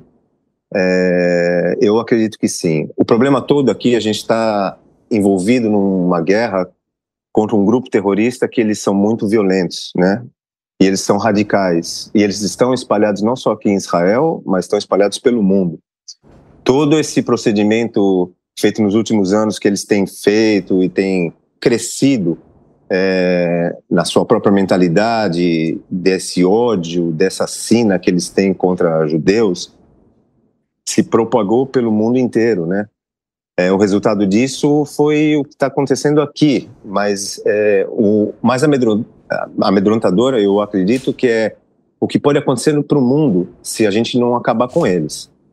E eu acho que todos os países, inclusive o Brasil, que eu sei que está tá envolvido nesse processo aí com esses é, essas pessoas que foram pegas, que são prováveis é, da resbala e tudo mais, é, a gente tem que ficar atento porque eles são terroristas e eles são eles não pensam é, se matam crianças, se matam idosos e eles vêm com o intuito de matar é, é uma coisa que é incutida na mentalidade deles desde o dia que nascem. Nas escolas em Gaza, é, é, é totalmente incutido na cabeça das criancinhas, nas creches, como matar os judeus, como odiar esse povo, como odiar Israel, como é, detestar esse território, como eliminar os judeus da face da terra. Então, tudo está muito incutido na cabeça deles. Seria um processo de limpeza dessa mentalidade louca, completamente radical que eles têm mesmo em relação a nós. Agora, como eu falei, é um problema que não é um problema só nosso, é um problema do mundo hoje em dia. A gente tem que ficar atento porque a gente está vendo é, essa essa coisa que é, está propagada por todo o mundo, né? inclusive nas grandes capitais do mundo. Eu acho que a gente tem que ficar atento sobre isso aí. Gilberto, só para a gente finalizar aqui, você já está há muitos anos em Israel. Você já chegou a ser reservista em algum momento? Não, porque eu cheguei aqui um pouquinho mais velho e eu não precisei é, ser reservista, né? É, então, e também porque eu sou músico, então é, existe todo um, é, assim, um, um, afastamento geralmente pessoal assim é, é menos apto para fazer o exército. Sim. Mas no meu caso é porque eu, por causa da idade, eu cheguei um pouco mais velho e não tinha necessidade de fazer. Gilberto, eu quero agradecer muito a tua conversa aqui conosco, dizer que você tem um espaço aqui, né, para outros momentos e outras entrevistas e espero que a gente possa se falar num cenário melhor por aí. Muito obrigado pela oportunidade e que a gente possa se ver em breve em grandes, melhores momentos. Obrigado. Até mais. Tchau, tchau. Pessoal, e com a guerra em Gaza se aproximando do 50 dia, uma outra frente de batalha pode surgir na fronteira entre Israel e Líbano. Desde os ataques do Hamas, o Hezbollah, que é esse grupo libanês apoiado pelo Irã, vem travando um conflito de baixa intensidade com os israelenses, com disparos de foguetes e artilharia diários. Os nossos entrevistados mencionaram isso. Mas o aumento do número de incidentes mais sérios e declarações inflamadas sugere que uma guerra total pode estourar. Um sinal de alerta veio no fim de semana, quando o Hezbollah usou pela primeira vez mísseis antitanque contra uma comunidade israelense que fica ali na fronteira. De acordo com as autoridades locais, ao menos 18 pessoas ficaram feridas. Agora eu quero mudar de assunto e voltar aqui para o nosso quintalzinho aqui.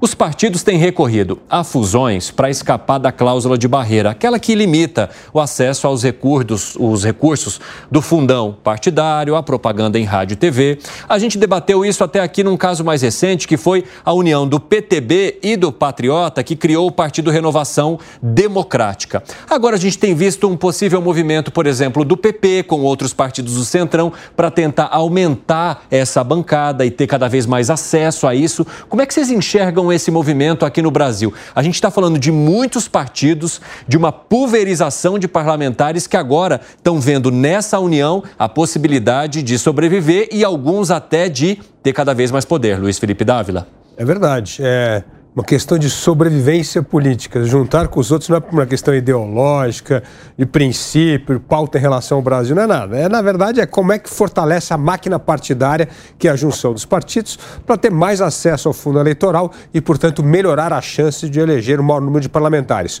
Quanto maior o número de deputados, maior o repasse do fundo, do fundo eleitoral e do fundo partidário para os partidos políticos. Então, é uma questão meramente monetária, não tem nada a ver com melhorar a política no Brasil. Tem a ver é que quanto mais deputados eu tiver federais, maior o número do recurso eu vou ter. Então começa uma corrida para, a, a, vamos dizer assim, concentrar o dinheiro na mão de poucos partidos.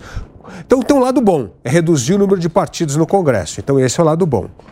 Agora, o lado que nós temos de ficar atento é que esse pragmatismo apenas para conseguir grandes bancadas e concentrar o dinheiro significa também concentrar poder nas mãos dos donos do partido político. A gente diz que o presidente do partido político no Brasil, como não tem governança nenhuma, ele, na verdade, é o dono do partido. Ele decide quem vai ter legenda, quanto cada candidato vai receber desse dinheiro do fundo eleitoral. Né? Ele é praticamente que define quem vai se eleger numa campanha política. Então, esse excesso de concentração vai fazer com que amanhã cinco, seis presidentes de partidos sentem-se à mesa e decidam a política nacional, porque, na verdade, eles têm a faca e o queijo na mão. Fala, Piperno. Como é que você vê essa movimentação dos partidos, hein? Claro, ela é ditada aí pelo, pelo, pelo pragmatismo, por uma questão de sobrevivência, como disse o Dávila. Porque, veja, por exemplo, qual é do ponto de vista. Pragmatismo, money. Money. money. Aquela história do siga o dinheiro. Qual é a diferença ideológica, por exemplo, entre o PSB do Kassab e o velho MDB? Qual é. O, quais, quais são as fronteiras ideológicas que, que separam, por exemplo, o PP do Lira do Republicanos? É óbvio que não tem. Uhum. Então, é, eles vão, e veja, é, isso, a gente não está chegando ao fim da história, não, de um é, voltado aí a um afunilamento que vai determinar a redução do número de partidos.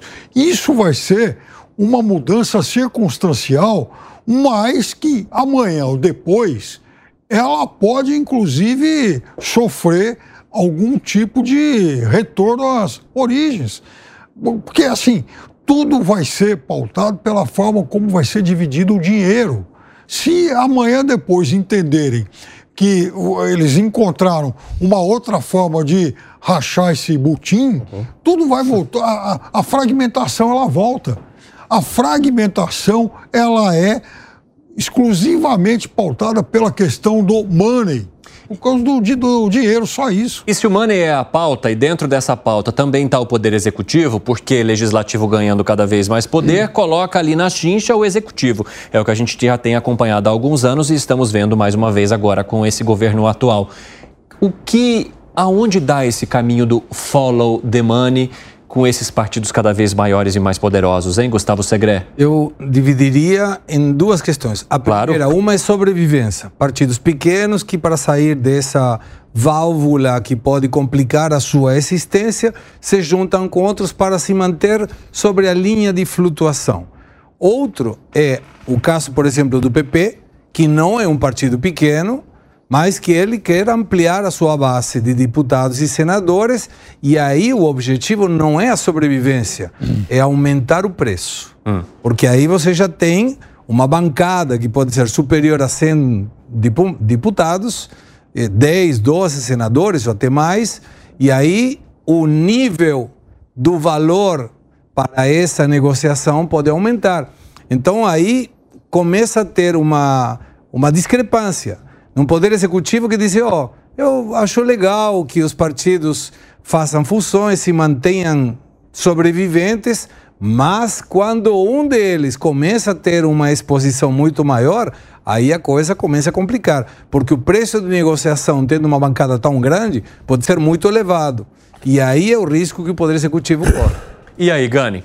Olha, eu acho que isso mostra o quão a gente depende de uma reforma política urgentemente, porque toda a lógica de aprovação no Congresso, é, em grande parte, ela é motivada por recursos, por cargos, por emendas. E toda a lógica também de formação partidária ela também se dá ou ela passa é, por recursos, né? A gente vê, o Pipano colocou muito bem isso. É, a gente vê partidos que simplesmente se unem né? Por quê? Porque tem afinidades não ideológicas, mas afinidades fisiológicas. É, a gente vê partido por exemplo, recebendo membros de direita, foi o caso do PL, é, abraçando o bolsonarismo, um partido fisiológico, é, porque era interessante, não tem nada a ver, né, historicamente não tem nada a ver com a direita, né, direita no sentido mais clássico da palavra. Então, acho que para a acabar com essas distorções do sistema político, é urgente uma reforma política. Que foi em Dávila? Não, é verdade. Agora, eu queria colocar um ponto aqui. Essa é a natureza dos partidos no regime presidencialista. Nos Estados Unidos é igual. É uma frente partidária e tem lá gente de tudo dentro do Partido uhum. Democrata, dentro do Partido Republicano. Agora, no Brasil é interessante, porque aqui os partidos fingem ter uma postura ideológica que evidentemente não tem. Aliás, o PT está neste momento recrutando candidatos às eleições municipais no PL, no partido do Bolsonaro, e principalmente na região do Nordeste. Então é uma coisa inacreditável, mas isso mostra um pouco da natureza do partido político no sistema presidencialista, que ele não passa de uma máquina eleitoral para levantar recursos e eleger pessoas. O problema é o seguinte: que nos Estados Unidos a traição do deputado, entre aspas, ao partido é feita em nome do distrito eleitoral que ele é eleito. Ele é eleito por um distrito eleitoral. Então, vou dar um exemplo aqui. Vamos dizer que um democrata ganha eleição num partido onde tem uma grande indústria bélica. Então, geralmente, o Partido Democrata vota contra o aumento do orçamento militar de defesa. Mas se esse deputado democrata é representante de um distrito que está instalado lá uma grande indústria que fornece turbina, material bélico, ele vai votar com os republicanos. Então, ele trai o partido, entre aspas, em nome do seu eleitorado, porque ele representa aquele distrito. Então, voltando ao que o Alan Gani colocou aqui, muito importante, uma reforma urgente para o Brasil fazer é aprovar o voto distrital tal. Isso vai reduzir o número é, é, é, de partidos, reduz o custo da campanha política e fideliza o eleitor sabe quem é o candidato da sua região, do seu distrito. E aí ele pode cobrar melhor, fiscalizar melhor o seu deputado. E isso ajuda sim a melhorar a qualidade do deputado no parlamento. Eu quero arrematar esse tema, mas o Piperno levantou a mão. Fala, Piperno. Eu acho que há uma série de anomalias. Né? O Segre, por exemplo, descreve muito bem o que a gente poderia carimbar de uma questão mercadológica. Né? Então o partido ele vai ficar maior ou menor para poder negociar, reivindicar mais ou menos. Há uma série de questões. Por exemplo, o Uruguai deu um bom exemplo quando o, o, bloco do centro para a esquerda se juntou no que se tornou a frente ampla. Uhum. Aí várias legendas pequenininhas acabaram formando uma coligação importante. O Chile, a concertação juntou do Partido Democrata Cristão ao Partido Socialista, que eram, é, enfim, rivais, eram, eram concorrentes, né, na época do, enfim, do Allende ainda, tal, do, e do golpe, e aí eles se tornaram, então, uma coligação importante. Mas, aqui no Brasil, há uma série de questões ainda novas. O Dávila, por exemplo, ele é um defensor do voto distrital, até a gente conversava sobre Sim. isso nos bastidores hoje. Mas você vê, por exemplo, há quem defenda no nosso parlamento, e o Arthur Lira é um deles, uma solução intermediária, o semi-parlamentarismo. Algo que existe, por exemplo, na França. Então, já, aliás, já defende Semi-presidencialismo, né? Pra, e, é, isso para 2030. Sim. Então, veja, é, uma mudança como essa, por exemplo, reviraria de pernas para o ar esse fragmentado quadro político partidário.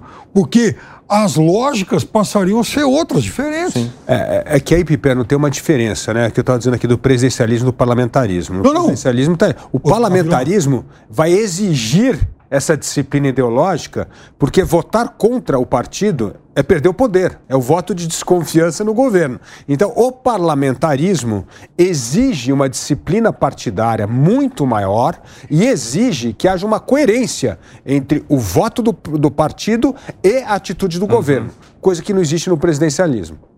Mas que, mas então, concordo contigo. A, Arremate, Piperno. Professores, então, há essa alternativa aí, né?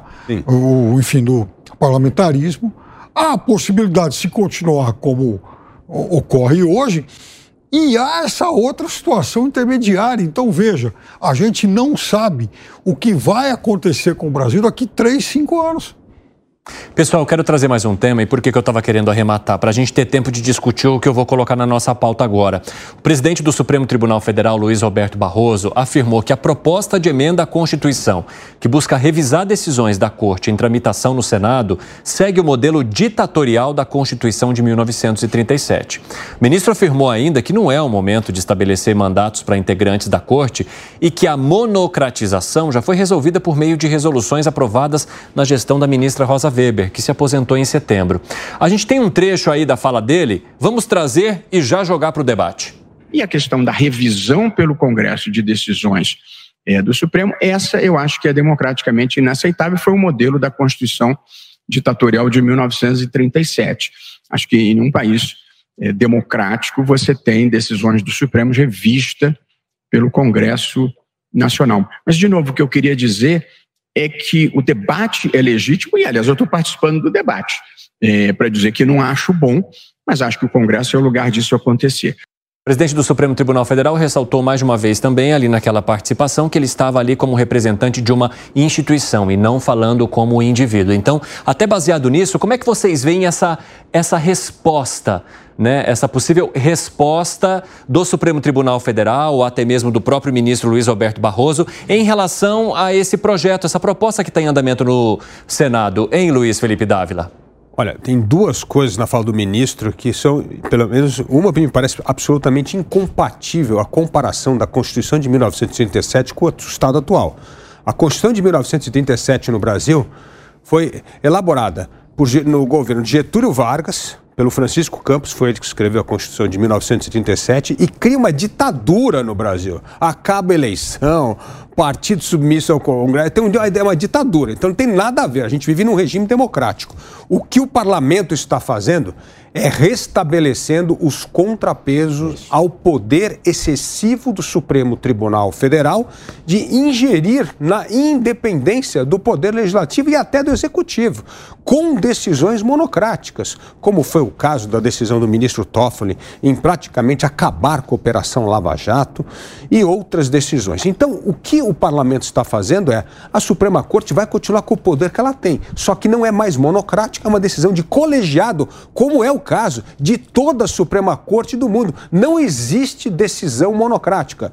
E Rosa Weber, se fez isso, ué, então estou desrespeitando a decisão da ministra, porque as decisões monocráticas continuam, tá certo? Então é preciso disciplinar a atuação da Suprema Corte para que ela haja como uma corte constitucional.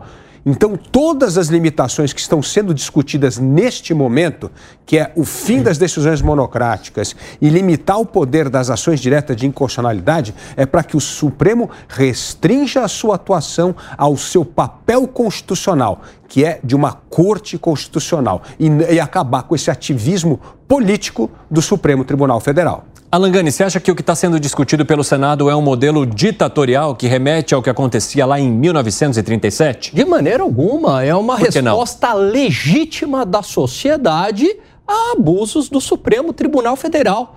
Parece que essa situação veio do nada, espontaneamente. Vamos lembrar aqui o contexto: Supremo Tribunal Federal legislando em relação à legalização das drogas, ao aborto, ao marco temporal, ao piso da enfermagem, a processos de privatização, ao imposto sindical, claramente matérias do Congresso Nacional. Além disso, criando aberrações jurídicas como a desordem informacional. Olha que loucura! O fato é verdadeiro, mas a conclusão pode ser falsa. Isso não está escrito em nenhuma constituição do mundo. Isso fere a lógica jurídica, isso fere a própria lógica. Imagine os pensadores iluministas ouvindo uma aberração como essa.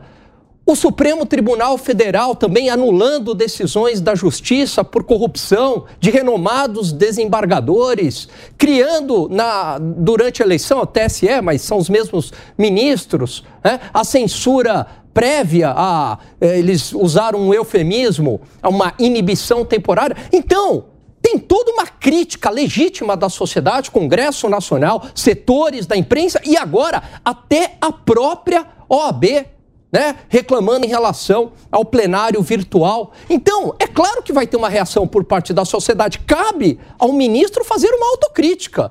Quem está esticando a corda não é o Congresso Nacional, é sim o próprio Supremo Tribunal Federal. Fábio Piperno, logo depois daquele trecho que a gente trouxe aqui do ministro Luiz Roberto Barroso, ele fez questão de mencionar que não há ativismo judicial por parte do Supremo Tribunal Federal. Eu já disse aqui muitas vezes que eu sou contra as decisões monocráticas. Uhum. Tá? Eu acho que não há nenhuma razão para que esse recurso. Apenas um, minu, um ministro defina algo Sim. que poderia passar pelo colegiado todo.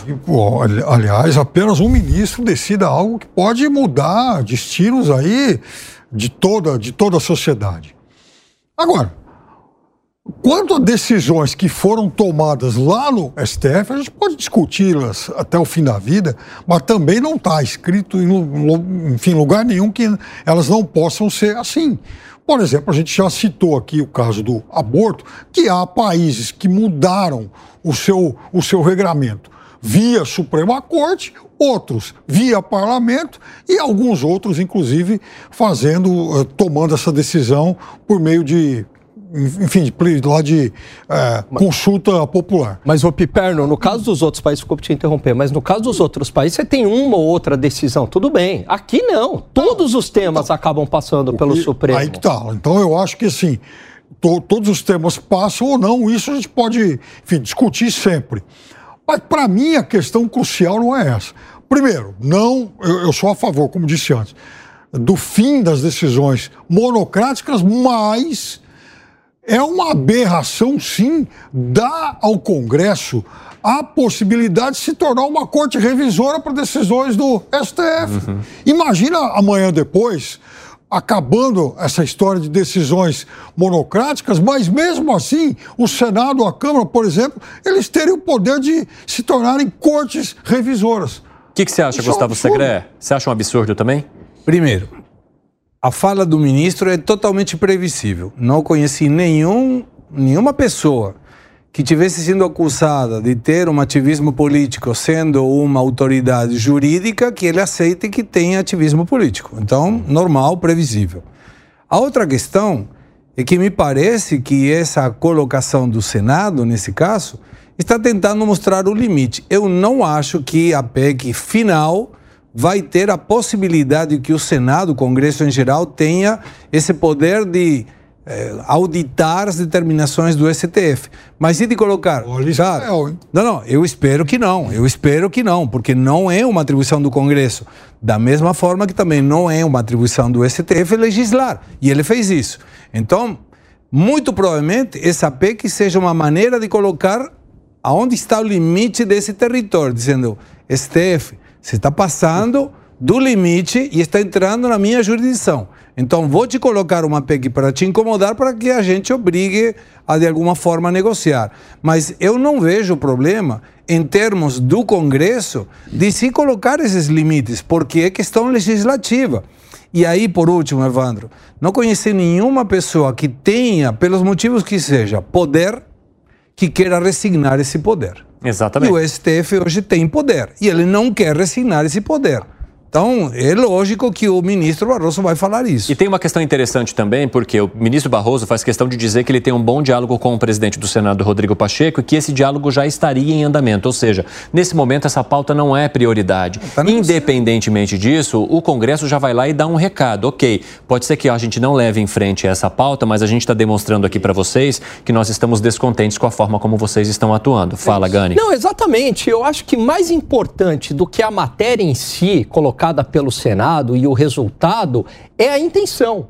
É, então, independente do conteúdo, é o Senado dando uma resposta ao Supremo Tribunal Federal. Talvez só este movimento do Senado já sirva como um alerta ao Supremo Tribunal Federal. E o Segré falou aqui que é, ninguém, quando alguém tem poder, ninguém quer renunciar desse poder. Inclusive, cientificamente, né, tem artigos científicos que mostram que o poder ele é tão viciante quanto drogas é, e quanto sexo. E eu quero contar só mais uma questão aqui e abrir um debate rápido para nós sobre mais esse trecho aqui do ministro Luiz Roberto Barroso, que ele menciona o seguinte: que o julgamento que pode liberar o porte de maconha para uso pessoal é necessário para se enfrentar a política de drogas desastrosa do Brasil. Ou seja, mostrando também que esse tema que gera tamanho confronto entre as casas deva ser levado em frente, Luiz Felipe Dávila. Bom, esse é um caso que a gente já conversou aqui várias vezes sobre a influência do narcotráfico cada vez maior na política. Aliás, é uma foto aí de uma narcotraficante sendo recebida pelo próprio é, assessor do ministro Flávio Dino no ministério. É um negócio inacreditável isso, né? Então, é, o ponto que isso está chegando e a ousadia você tem narcotraficantes saindo pela porta da prisão com uma decisão da justiça que permite o sujeito sair, simplesmente embora e se tornar de novo um, um dos grandes comandantes do crime no Rio de Janeiro. Então, é óbvio que nós precisamos combater esse narcotráfico. Agora, isso precisa ser feito, como a gente já discutiu aqui várias vezes no 3 em 1, como uma política de Estado não é medida só emergencial. Precisa ter uma política de Estado baseada em inteligência, em união dos esforços da Polícia Civil, Militar, Polícia Federal, Exército. Se nós não tivermos uma política de Estado, o crime organizado vai vencer essa batalha. E não vale a pena, é, vale a pena aqui recordar uma coisa, né? Essa história, por exemplo, do crime organizado não chegar ao Rio de Janeiro, ou, ou não subir as favelas no Rio de Janeiro, começou com o seu Leonel Brizola. Ele foi o governador que proibiu a polícia de subir o morro, né? não foi isso? E ao fazer isso oh, com anuência, com anuência hum. do Supremo Tribunal Federal. E ao ter um território onde a polícia não chega, tornou-se um solo fértil para o crescimento do crime organizado. Fala, Segré. É, essa fala do ministro Barroso, mencionei, julgamento sobre maconha, enfrentar Sim. políticas de drogas desastrosas. Sim. É uma questão estritamente subjetiva. Uhum. Eu posso estar de acordo que a política de drogas, a política de Estado, as propostas de Estado são ruins, mas quem deve determinar isso é ou pela motivação do Poder Executivo ou pela provocação do Legislativo, que são quem legisla em função dessas matérias, de forma boa, ruim ou desastrosa.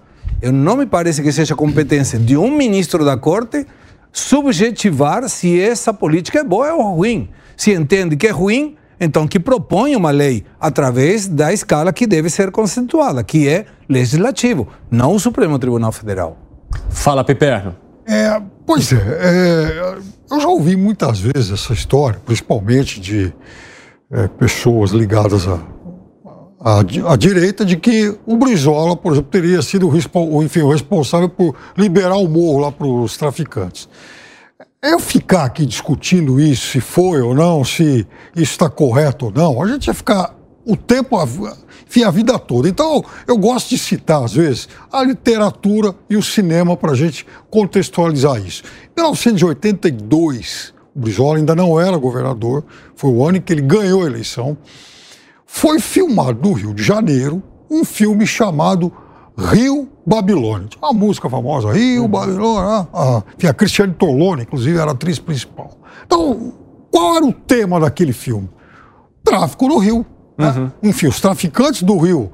Como, por exemplo, lá nos anos 50 e 60, Nelson Pereira dos Santos filmou o Boca de Ouro, personagem do Nelson Rodrigues.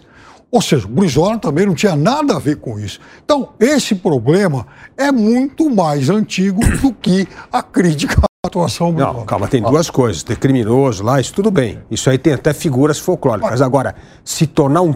É que o crime organizado, Piperno, precisa do hum. território, controle do território. Controle do território acontece onde a polícia não pode ter acesso. E essa decisão o Brizola teve, inclusive, e eu estou dizendo aqui, culpando o Supremo Tribunal Federal por endossou isso. O, o, aliás, você lembra o que, que o Brizola falava, Piperno? Ele falava assim: em barraco não terá botina né, do, da polícia. É isso. O, óbvio que é, causou. Pera lá, era uma questão também de disciplinar, porque era fácil subir, né, colocando o barraco abaixo e prendendo pessoas que muitas vezes nem tinham ligação com isso. Fala, Gani. É, esse argumento da legalização das drogas para reduzir a violência ele é extremamente falacioso. Hoje, ninguém vai preso por estar fumando maconha na rua. A verdade é que a maconha já está legalizada nesse país. Tanto é que a gente anda aqui pelas ruas de São Paulo, em bairros nobres, e você sente cheiro então, de maconha em tudo quanto é lugar. E só para acrescentar, Gani, o que o ministro do STF diz é justamente que se abre esse debate no Supremo Tribunal Federal porque a punição é diferente para as pessoas da classe média alta que, alta que circulam com a droga do que aquelas pessoas, por exemplo, que vivem nas comunidades ou nas periferias do Brasil. Então, esse é meu ponto. Essas pessoas, mesmo na periferia, elas não vão presas. Por quê? Porque a polícia, ela leva em conta todo um contexto. A pessoa está com rádio, né, para saber se está traficando ou não, quantos quilos está portando, qual que é o lugar que ela está fumando, enfim. Mas você acha então, que o tratamento para a classe média alta é o mesmo que não, se dá às pessoas que estão pegas com drogas na periferia, Gani? Eu não sei se tem, se existe uma diferenciação. O que eu acho é que é, as pessoas não vão presas por estarem fumando uhum. maconha. Esse é o meu ponto. É, até porque a grana do, do, tráfico de drogas não vem da maconha, a gente sabe disso. A grande parte vem da cocaína e de outros negócios. Aí usam também lá um outro argumento, Evandro, de que ah, no Brasil se prende muito e nada resolve. Não, o Brasil, na verdade, prende-se muito pouco. Primeiro, porque toda estatística é baseada em crimes absolutos. E essas estatísticas elas já são ruins, né? Porque eles usam lá ah, as merendas, né? O número de, de refeição. Você sabe que isso pode ter fraude, enfim.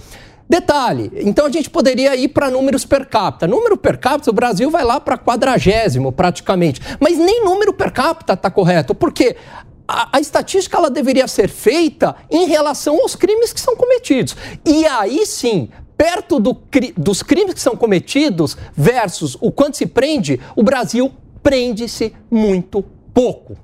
Pessoal, eu quero trazer mais uma outra pauta aqui também para fazer o nosso debate girar, que é a PEC da Defesa. Proposta que prevê investimento mínimo no planejamento e na execução de projetos para as Forças Armadas, que volta a ser destaque. Os militares defendem a ampliação no investimento, de forma a fazer crescer também a atuação em desastres naturais. O Bruno Pinheiro conversou com membros das Forças Armadas e vai trazer mais informações para a gente, fez a apuração e conta agora aqui no 3 em 1. Vai lá, meu amigo, bem-vindo.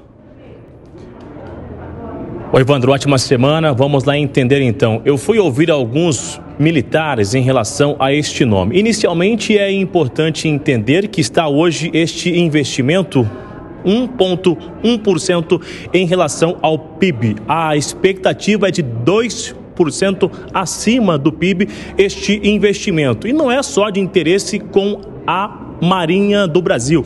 É em relação com todas as Forças Armadas, com todos os militares, para tentar alavancar este investimento. E não é somente em relação à arma de fogo, porque existe esse receio de que seja um aumento somente em relação às armas. E é, de fato, investimento geral sobre o uso de inteligência, sobre a tecnologia, adquirir aviões e, inclusive, em desastres naturais. Quando chegar, exemplo, no Rio de Janeiro, alguma situação de emergência, a chegada em locais de risco, é necessário esta aeronave ou algo semelhante para que possa chegar até este local. Então, diante disso, é necessário sim aumentar este investimento. O que chama atenção entre os militares da Marinha do Brasil é que este orçamento, quando é repartido, ele é de forma, é, ele é uniforme, é igual com todas as forças. Acontece que, de acordo com os militares que eu ouvi hoje, que os equipamentos que a Marinha vai adquirir é de um valor muito mais alto, o que é necessário um recurso muito maior. E o fornecedor não quer entender de que forma que este recurso chega até eles. É necessário honrar este compromisso. Diante disso, é necessário aumentar esta verba então. O que eu ouvi? Que até em 2028, cerca de 40% das embarcações da Marinha não serão utilizadas mais, já que são antigas, já tem muito tempo de uso. E aí é muito mais viável adquirir novas embarcações, novos equipamentos, do que continuar com a manutenção. Diante disso, existe essa discussão que chega no Senado Federal. Este assunto já estava no Ministério da Defesa sendo desenrolado com outros militares e agora o senador Carlos Portinho, do Rio de Janeiro, é este autor, colocou aqui em discussão no Senado e já recebeu várias assinaturas, não somente da oposição. Eu tive acesso a alguns nomes, inclusive nomes do MDB, que já assinaram esta PEC. E aí, uma outra informação de bastidor. Tinha ali de chamar a PEC das Forças Armadas. Houve um receio porque a imagem estaria ruim diante do 8 de janeiro, de algumas omissões. Então, a PEC da Defesa Nacional, porque é de interesse de vários estados e de forma nacional. Então, com todos esses esforços, a agenda está cheia no Senado. Acredita que a discussão e colocar em votação vai acontecer no início do mês de fevereiro. E aí, diante disso, a expectativa, sim, que não existe esse número de aumento, não é um número exato. Eles aceitam até uma flexibilidade que não seja esse número, mas que haja esse aumento. E essa é justificativa. Várias reuniões vão acontecer e os militares estão articulando, apoiando esta PEC aqui no Senado Federal. Evandro, espero ter conseguido explicar um pouquinho do que eu ouvi dos militares nesta segunda-feira. Não foi só um pouquinho, não, foi bastante. Obrigado, viu, Bruno, pelas informações. Um bom trabalho para você. Se tiver mais apuração desse tema, é só chamar a gente aqui. Eu quero colocar um outro tema aqui para o nosso debate. Os candidatos à presidência da Argentina, Javier Milei e Sérgio Massa, bateram boca sobre a relação com o Brasil no último debate, antes das eleições presidenciais marcadas agora para o próximo domingo. Essa discussão foi motivada por uma fala de Massa, que é o atual ministro da Economia, que acusou Milei de querer romper o diálogo com os dois principais parceiros comerciais argentinos, Brasil e China. Vamos ver o que, que Milei respondeu. Frente a essas mentiras que foram ditas, que eu afirmei que nós não deveríamos negociar com a China ou com o Brasil, isso é falso. Na verdade, isso é uma questão do setor privado. O Estado não tem por que se meter nessa questão, porque sempre que o Estado se envolve, ele acaba gerando corrupção. E isso é pago com o bem-estar do povo argentino onde você acompanhar o 3 em 1, que nós temos o verdadeiro fact-check aqui. O nosso argentino. É. é verdadeiro ou não? Em Gustavo Segre? Eu assisti o debate inteiro, um tédio. Nossa Senhora. tédio. tédio. Mas o que o Massa falou é verdade. Não foi o Milley que falou a verdade, foi o Massa. Mal que me pese. Por quê? Eh, fui consultor do Banco Interamericano de Desenvolvimento uhum. para assuntos de convergência regulatória. E as regulações são feitas pelo Estado, não são feitas pelos privados. Os privados comerciam produtos, Sim. serviços. Um vende, outro compra em função da produtividade, do preço, da logística. Mas quem determina as metodologias desse comércio é o Estado. Tem que estar o Estado. Não existe nenhuma possibilidade que o Estado não participe. E quando o Milley foi contrariado aí pelo Massa, ele meio que desvirtuou, falou: não, não foi exatamente isso, o Estado não tem que participar. E o Massa, que é bicho do mato, falou: não, como assim? E as eh, convergências regulatórias, e as questões tributárias, e as legislações e homologações. E aí é o Estado que participa. Então, eu enxergo que a tentativa de Milley estabelecia que ele não precisa ter um contato estreito, como de fato não teve Bolsonaro com o uhum. Fernandes. Sim. Então, normal, o Fernandes com Bolsonaro. Ele até citou isso em determinado citou. momento, né? E até aí tudo bem, mas você não pode não ter um relacionamento diplomático, tem que ter, e muito mais quando o Massa cutucou certo. Pô, China, segundo, primeiro parceiro. Você vai negociar somente com os Estados Unidos? É. Porque o Brasil é o terceiro parceiro. 2 milhões de pessoas dependem do emprego de comércio com China e com o Brasil. E ele foi muito incisivo. E o Milley me pareceu perdido. Dava a sensação de que não era o Milley que a gente acompanha, enérgico, eh, de, de, fortes declarações. Era meio como que estava pedindo licença. Você sabe que sempre presto atenção nos gestos. Aham. O Massa olhava na Câmara, o Milley olhava para o Massa, ele não olhava na Câmara. Esse debate não foi feito para aquele que já definiu quem vota, se um ou outro. Mas o indeciso ontem com certeza ficou duvidoso em relação a votar o Milley. O Massa, mesmo mentindo, omitindo, jogando baixo, ele falou que o Milley queria detonar o Banco Central porque ele foi reprovado quando ele é estagiário no psicotécnico. Isso foi um golpe baixo, até porque tinha dúvida de saber como que ele tinha essa informação. Então era uma informação muito sigilosa. Mas me parece que o Milley perdeu a oportunidade de perguntar somente uma questão. Massa, você está propondo coisas que eu não entro no mérito se são boas ou são ruins. Parto da premissa que sejam boas.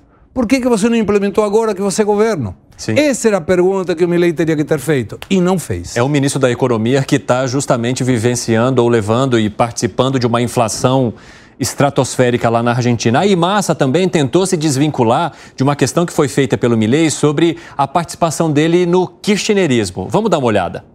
Isso não é entre Maurício Macri e Cristina Kirchner, Javier. Isso é entre eu e você. É simples assim.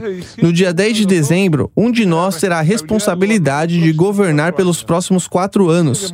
E precisamos mostrar se estamos preparados, se temos caráter, se temos a responsabilidade ou não. Não é Macri ou Cristina, é você ou eu. Eles já tiveram a chance deles. Agora é você ou eu. E os argentinos vão decidir isso. Bom, tem uma questão que eu percebi também, né, que o Sérgio Massa ele fazia perguntas muito diretas e rápidas. E isso não dava ali ao Milei uma estratégia de resposta. Ele ficava meio perdido em relação a isso, o que ele chamou inclusive de política do medo, de cultura do medo, de se pregar esse medo na população que estava acompanhando ali aquele discurso. Fábio Piperno, como é que você vê essa essa batalha que ambos tiveram poucos dias antes das eleições e principalmente essa tentativa também de massas de se descolar do kirchnerismo, mesmo coisa- participando ali de um governo. Primeira coisa que parece que os assessores que o Massa contratou aqui no Brasil estão fazendo um, um bom Sim. trabalho. Isso foi citado também pela assessoria do Pois é. Milley. É, e isso está ficando bem evidente. É verdade que o Sérgio Massa, ele nunca foi, por exemplo, uma figura tão íntima de Cristina Kirchner. Já tiveram muitos atritos. Mas é fato também que, ele, que eles fazem parte do mesmo governo. Então é óbvio que ele é, nesse sentido, um político vulnerável, exposto. Inflação de 140%. Então, é, eu acho que o Massa ele está fazendo o papel dele, tentando defender alguma coisa, ou pelo menos apontar algum tipo de solução que ele não im- implementou ainda, como o Segredo lembrou. Agora, a falha está do outro lado que não consegue faturar com isso. Quer dizer, a coisa, veja, em tese, a coisa mais fácil do mundo é você ganhar uma eleição de um candidato que conduz tão mal a economia. E a direita argentina não está conseguindo fazer isso. Eu aprendi uma vez numa aula de enfim, relações internacionais que a Argentina é o único grande país no qual o Brasil é de fato importante. Agora, até por isso, até o Milley não deveria. Mas, mas, se você, você para para pensar, realmente é verdade. Volta, Elaine, volta. e acho Não, muito genial essa frase. Não, a frase, a frase não é minha. Ó, vamos até 52. Mas hein? o, fato dos é dois que falarem o. Milley, é, ele está perdendo a oportunidade de deixar um pouco o Lula e o Brasil de lado, até porque ele vai precisar depois, caso vença, né, de algum tipo de relação um pouco mais cordial. Davi- fala, fala, Segredo. Eu fiz charminho, mas ele tá certo. Eu, eu fiz charminho. na Milley tá falando demais de Lula, hein, Não, Segredo? está, não tem nada a ver. Deixa o Lula aqui no Brasil, não tem nada a ver com isso. Mas olha a falta de preparo e a boa preparação que tinha Massa. O Massa perguntou: sim ou não, você vai taxar a universidade pública? Você sabe que tem ditos do Massa propondo taxação da universidade pública e o Milley ficou quieto. Ele não aproveitou isso. Então faltou muito o preparo do Milley e o Massa mostrou que o cara é um camaleão da política, vira casaca sempre que precisar e o objetivo dele de muitos anos era chegar na presidência. E garanto, está perto. Dávila. Não, isso mostra só uma coisa que eu sempre. A crítica que eu faço ao populista. O populista é sempre bom em palanque, na rua, fala, contamina, ganha as pessoas. Agora, no segundo turno, que tem que mostrar que tem alguma pinta de estadista, de moderação, que sabe pensar nos interesses nacionais, começa a se perdendo e acha aqueles papelzinhos e nem a frase de efeito da rua. Esse é o grande problema do populismo na reta final. E o que Milley tem que fazer no segundo turno é mostrar que ele não é apenas um fanfarrão, mas que ele é uma pessoa que tem capacidade de governar o Estado argentino. E você acha que ele tem capacidade, Gani? Eu acho que tem. Ele tem defende políticas liberais. O que não dá é para continuar nessa fórmula da Argentina que levou o país ao desastre. A fórmula do gasto desenfreado, da inflação que não é controlada, do controle de preços no porrete estatal. Agora, o Milley, ele não está sabendo aproveitar essa oportunidade, como bem colocou o Piperno, né? Tem aquela famosa frase da eleição do Bill Clinton com George Bush pai, que ele diz, a economia é estúpido, né? O estrategista de campanha do Clinton. Quer dizer, a economia dita muito se quem vai ganhar a eleição e ele não está conseguindo é, aproveitar, dado que o país está com uma inflação de 140% ao ano. Só isso já era para suficiente para derrotar o, o, Sérgio Massa. Segredo, eu tenho mais um minutinho e eu quero justamente encerrar esse minuto contigo. Você acha que Milley tem capacidade de governar o país? Eu não sei. Eu não sei porque ele vai ter que fazer alianças com quem ele criticou e brigou o tempo todo. E isso na política muitas vezes tem um custo muito elevado. Ontem, por exemplo, a pauta do Milley era que não participasse a participação da, da Patrícia Bullrich uhum. e o Macri. Então você mostra que, cara, você sozinho não vai chegar. Um dado final para mostrar por que, que a Argentina está. Claro. 122 anos. Desde 1900 até 2022, a Argentina teve somente 10 anos de superávit fiscal. Pronto. Não precisa trazer mais nada. Vice-presidente Geraldo Alckmin tem priorizado encontros com políticos do estado de São Paulo em audiências lá no Palácio do Planalto. Segundo reportagem apuração do jornal O Globo, seria uma estratégia para voltar à cena política do estado em 2026 ou no governo, ou talvez como senador, né? Caso a união com o PT não prevaleça e não prospere, hein, Luiz Felipe Dávila? Como é que você vê esse movimento aí? É, mas eu não acho que tem nada de Senado, não. Geraldo Alckmin gosta da cadeira de governador. Gosta do Palácio dos Bandeirantes? Gosta do Palácio dos Bandeirantes, já ocupou três vezes esse cargo e agora quer voltar em 2026 para disputar o governo do estado de São Paulo, aí com o apoio do PT, para desafiar aqui Tarcísio em São Paulo. É, é um nome forte, com o apoio do PT fica mais forte ainda e Tarcísio vai ter que continuar fazendo um bom trabalho para poder ter algo a oferecer como contraponto ao nome de Geraldo Alckmin, que, como já dissemos, ocupou três vezes a cadeira do Palácio do Planalto. E aí, Fábio Palácio Piperno? Dos Bandeirantes. Palácio dos Bandeirantes. Bandeirantes. É. Geraldo Alckmin é o político que mais tempo na história ocupou o Palácio dos é. Aliás, são três mandatos e meio. Ele herdou aquele finalzinho. E rapidinho, Piperno, o pessoal da rádio voltou um pouquinho depois. A gente está falando da possibilidade de Geraldo Alckmin tentar novamente o governo do estado de São Paulo em 2026, porque agora que ele é vice-presidente, tem priorizado bastante agendas com políticos paulistas e paulistanos. Fala, Piperno. E com empresários, com a Fiesp. Está todo dia aqui na Fiesp, quase. Eu acho o seguinte: ele é candidatíssimo a governador em 2026. E você, Gustavo Segredo, como é que enxerga essa movimentação de Alckmin? É.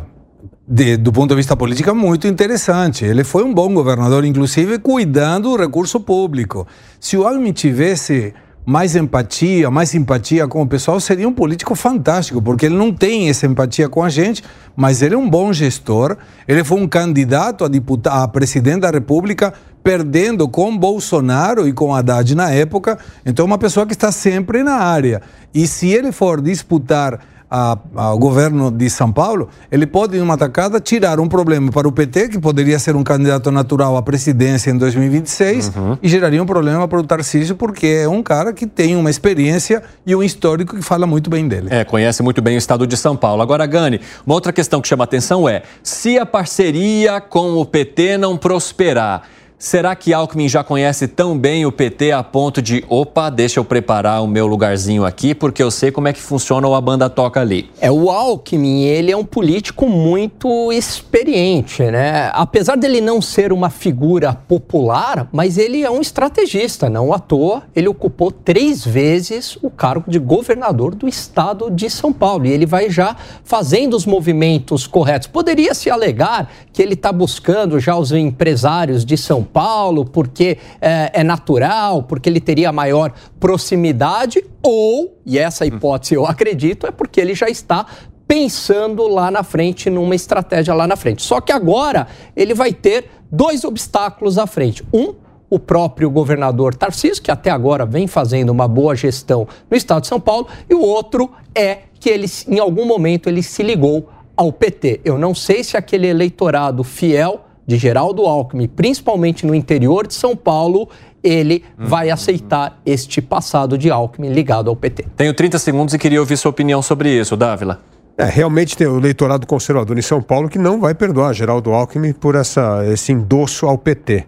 Mas a máquina do PT é forte em São Paulo.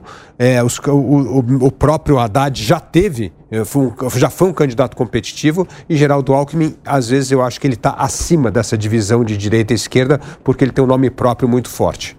Sim, boa. E pessoal, só quero deixar um recado final para ficar muito bem informado. Acesse www.jovempan.com.br. Lá você tem acesso às notícias do Brasil e do mundo, tem as colunas, colunas, perdão, de opinião escritas por especialistas e os assinantes, lembra vocês, têm acesso a conteúdo exclusivo, hein? E mais, essa assinatura dá direito a acesso ilimitado ao Panflix, que é o aplicativo da Jovem Pan. Dentro do, do Panflix você vai encontrar em breve todo o arquivo de áudio da Rádio Jovem Pan. É só apontar a câmera do seu celular para o QR Code que aparece aí na sua tela.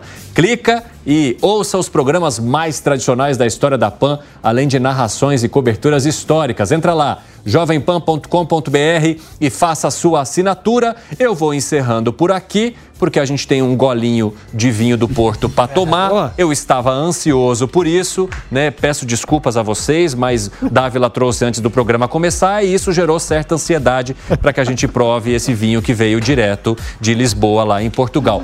Obrigado, Luiz Felipe Dávila. Obrigado, estar de novo com o nosso time completo aqui no 3 em 1. É, não é que veio, veio do Porto, tá, pessoal? É que ele trouxe lá de Lisboa porque ele estava lá. Obrigado, Alan Gani. Valeu, Evandro, maravilhoso estar com o time completo. Gustavo Segre, obrigado por mais uma semana que está só começando. E estou feliz de estar com o Piperno de volta. Sem ele, não é a mesma coisa. Piperno, até amanhã. A felicidade é a mesma até amanhã. Pessoal, Tchim-tchim para todo mundo aí, tá? Um abraço para vocês, ótima semana, a gente se vê amanhã. Jovem Pan Jornalismo Independente. Tchau! A opinião dos nossos comentaristas não reflete necessariamente a opinião do Grupo Jovem Pan de Comunicação. Realização Jovem Pan News.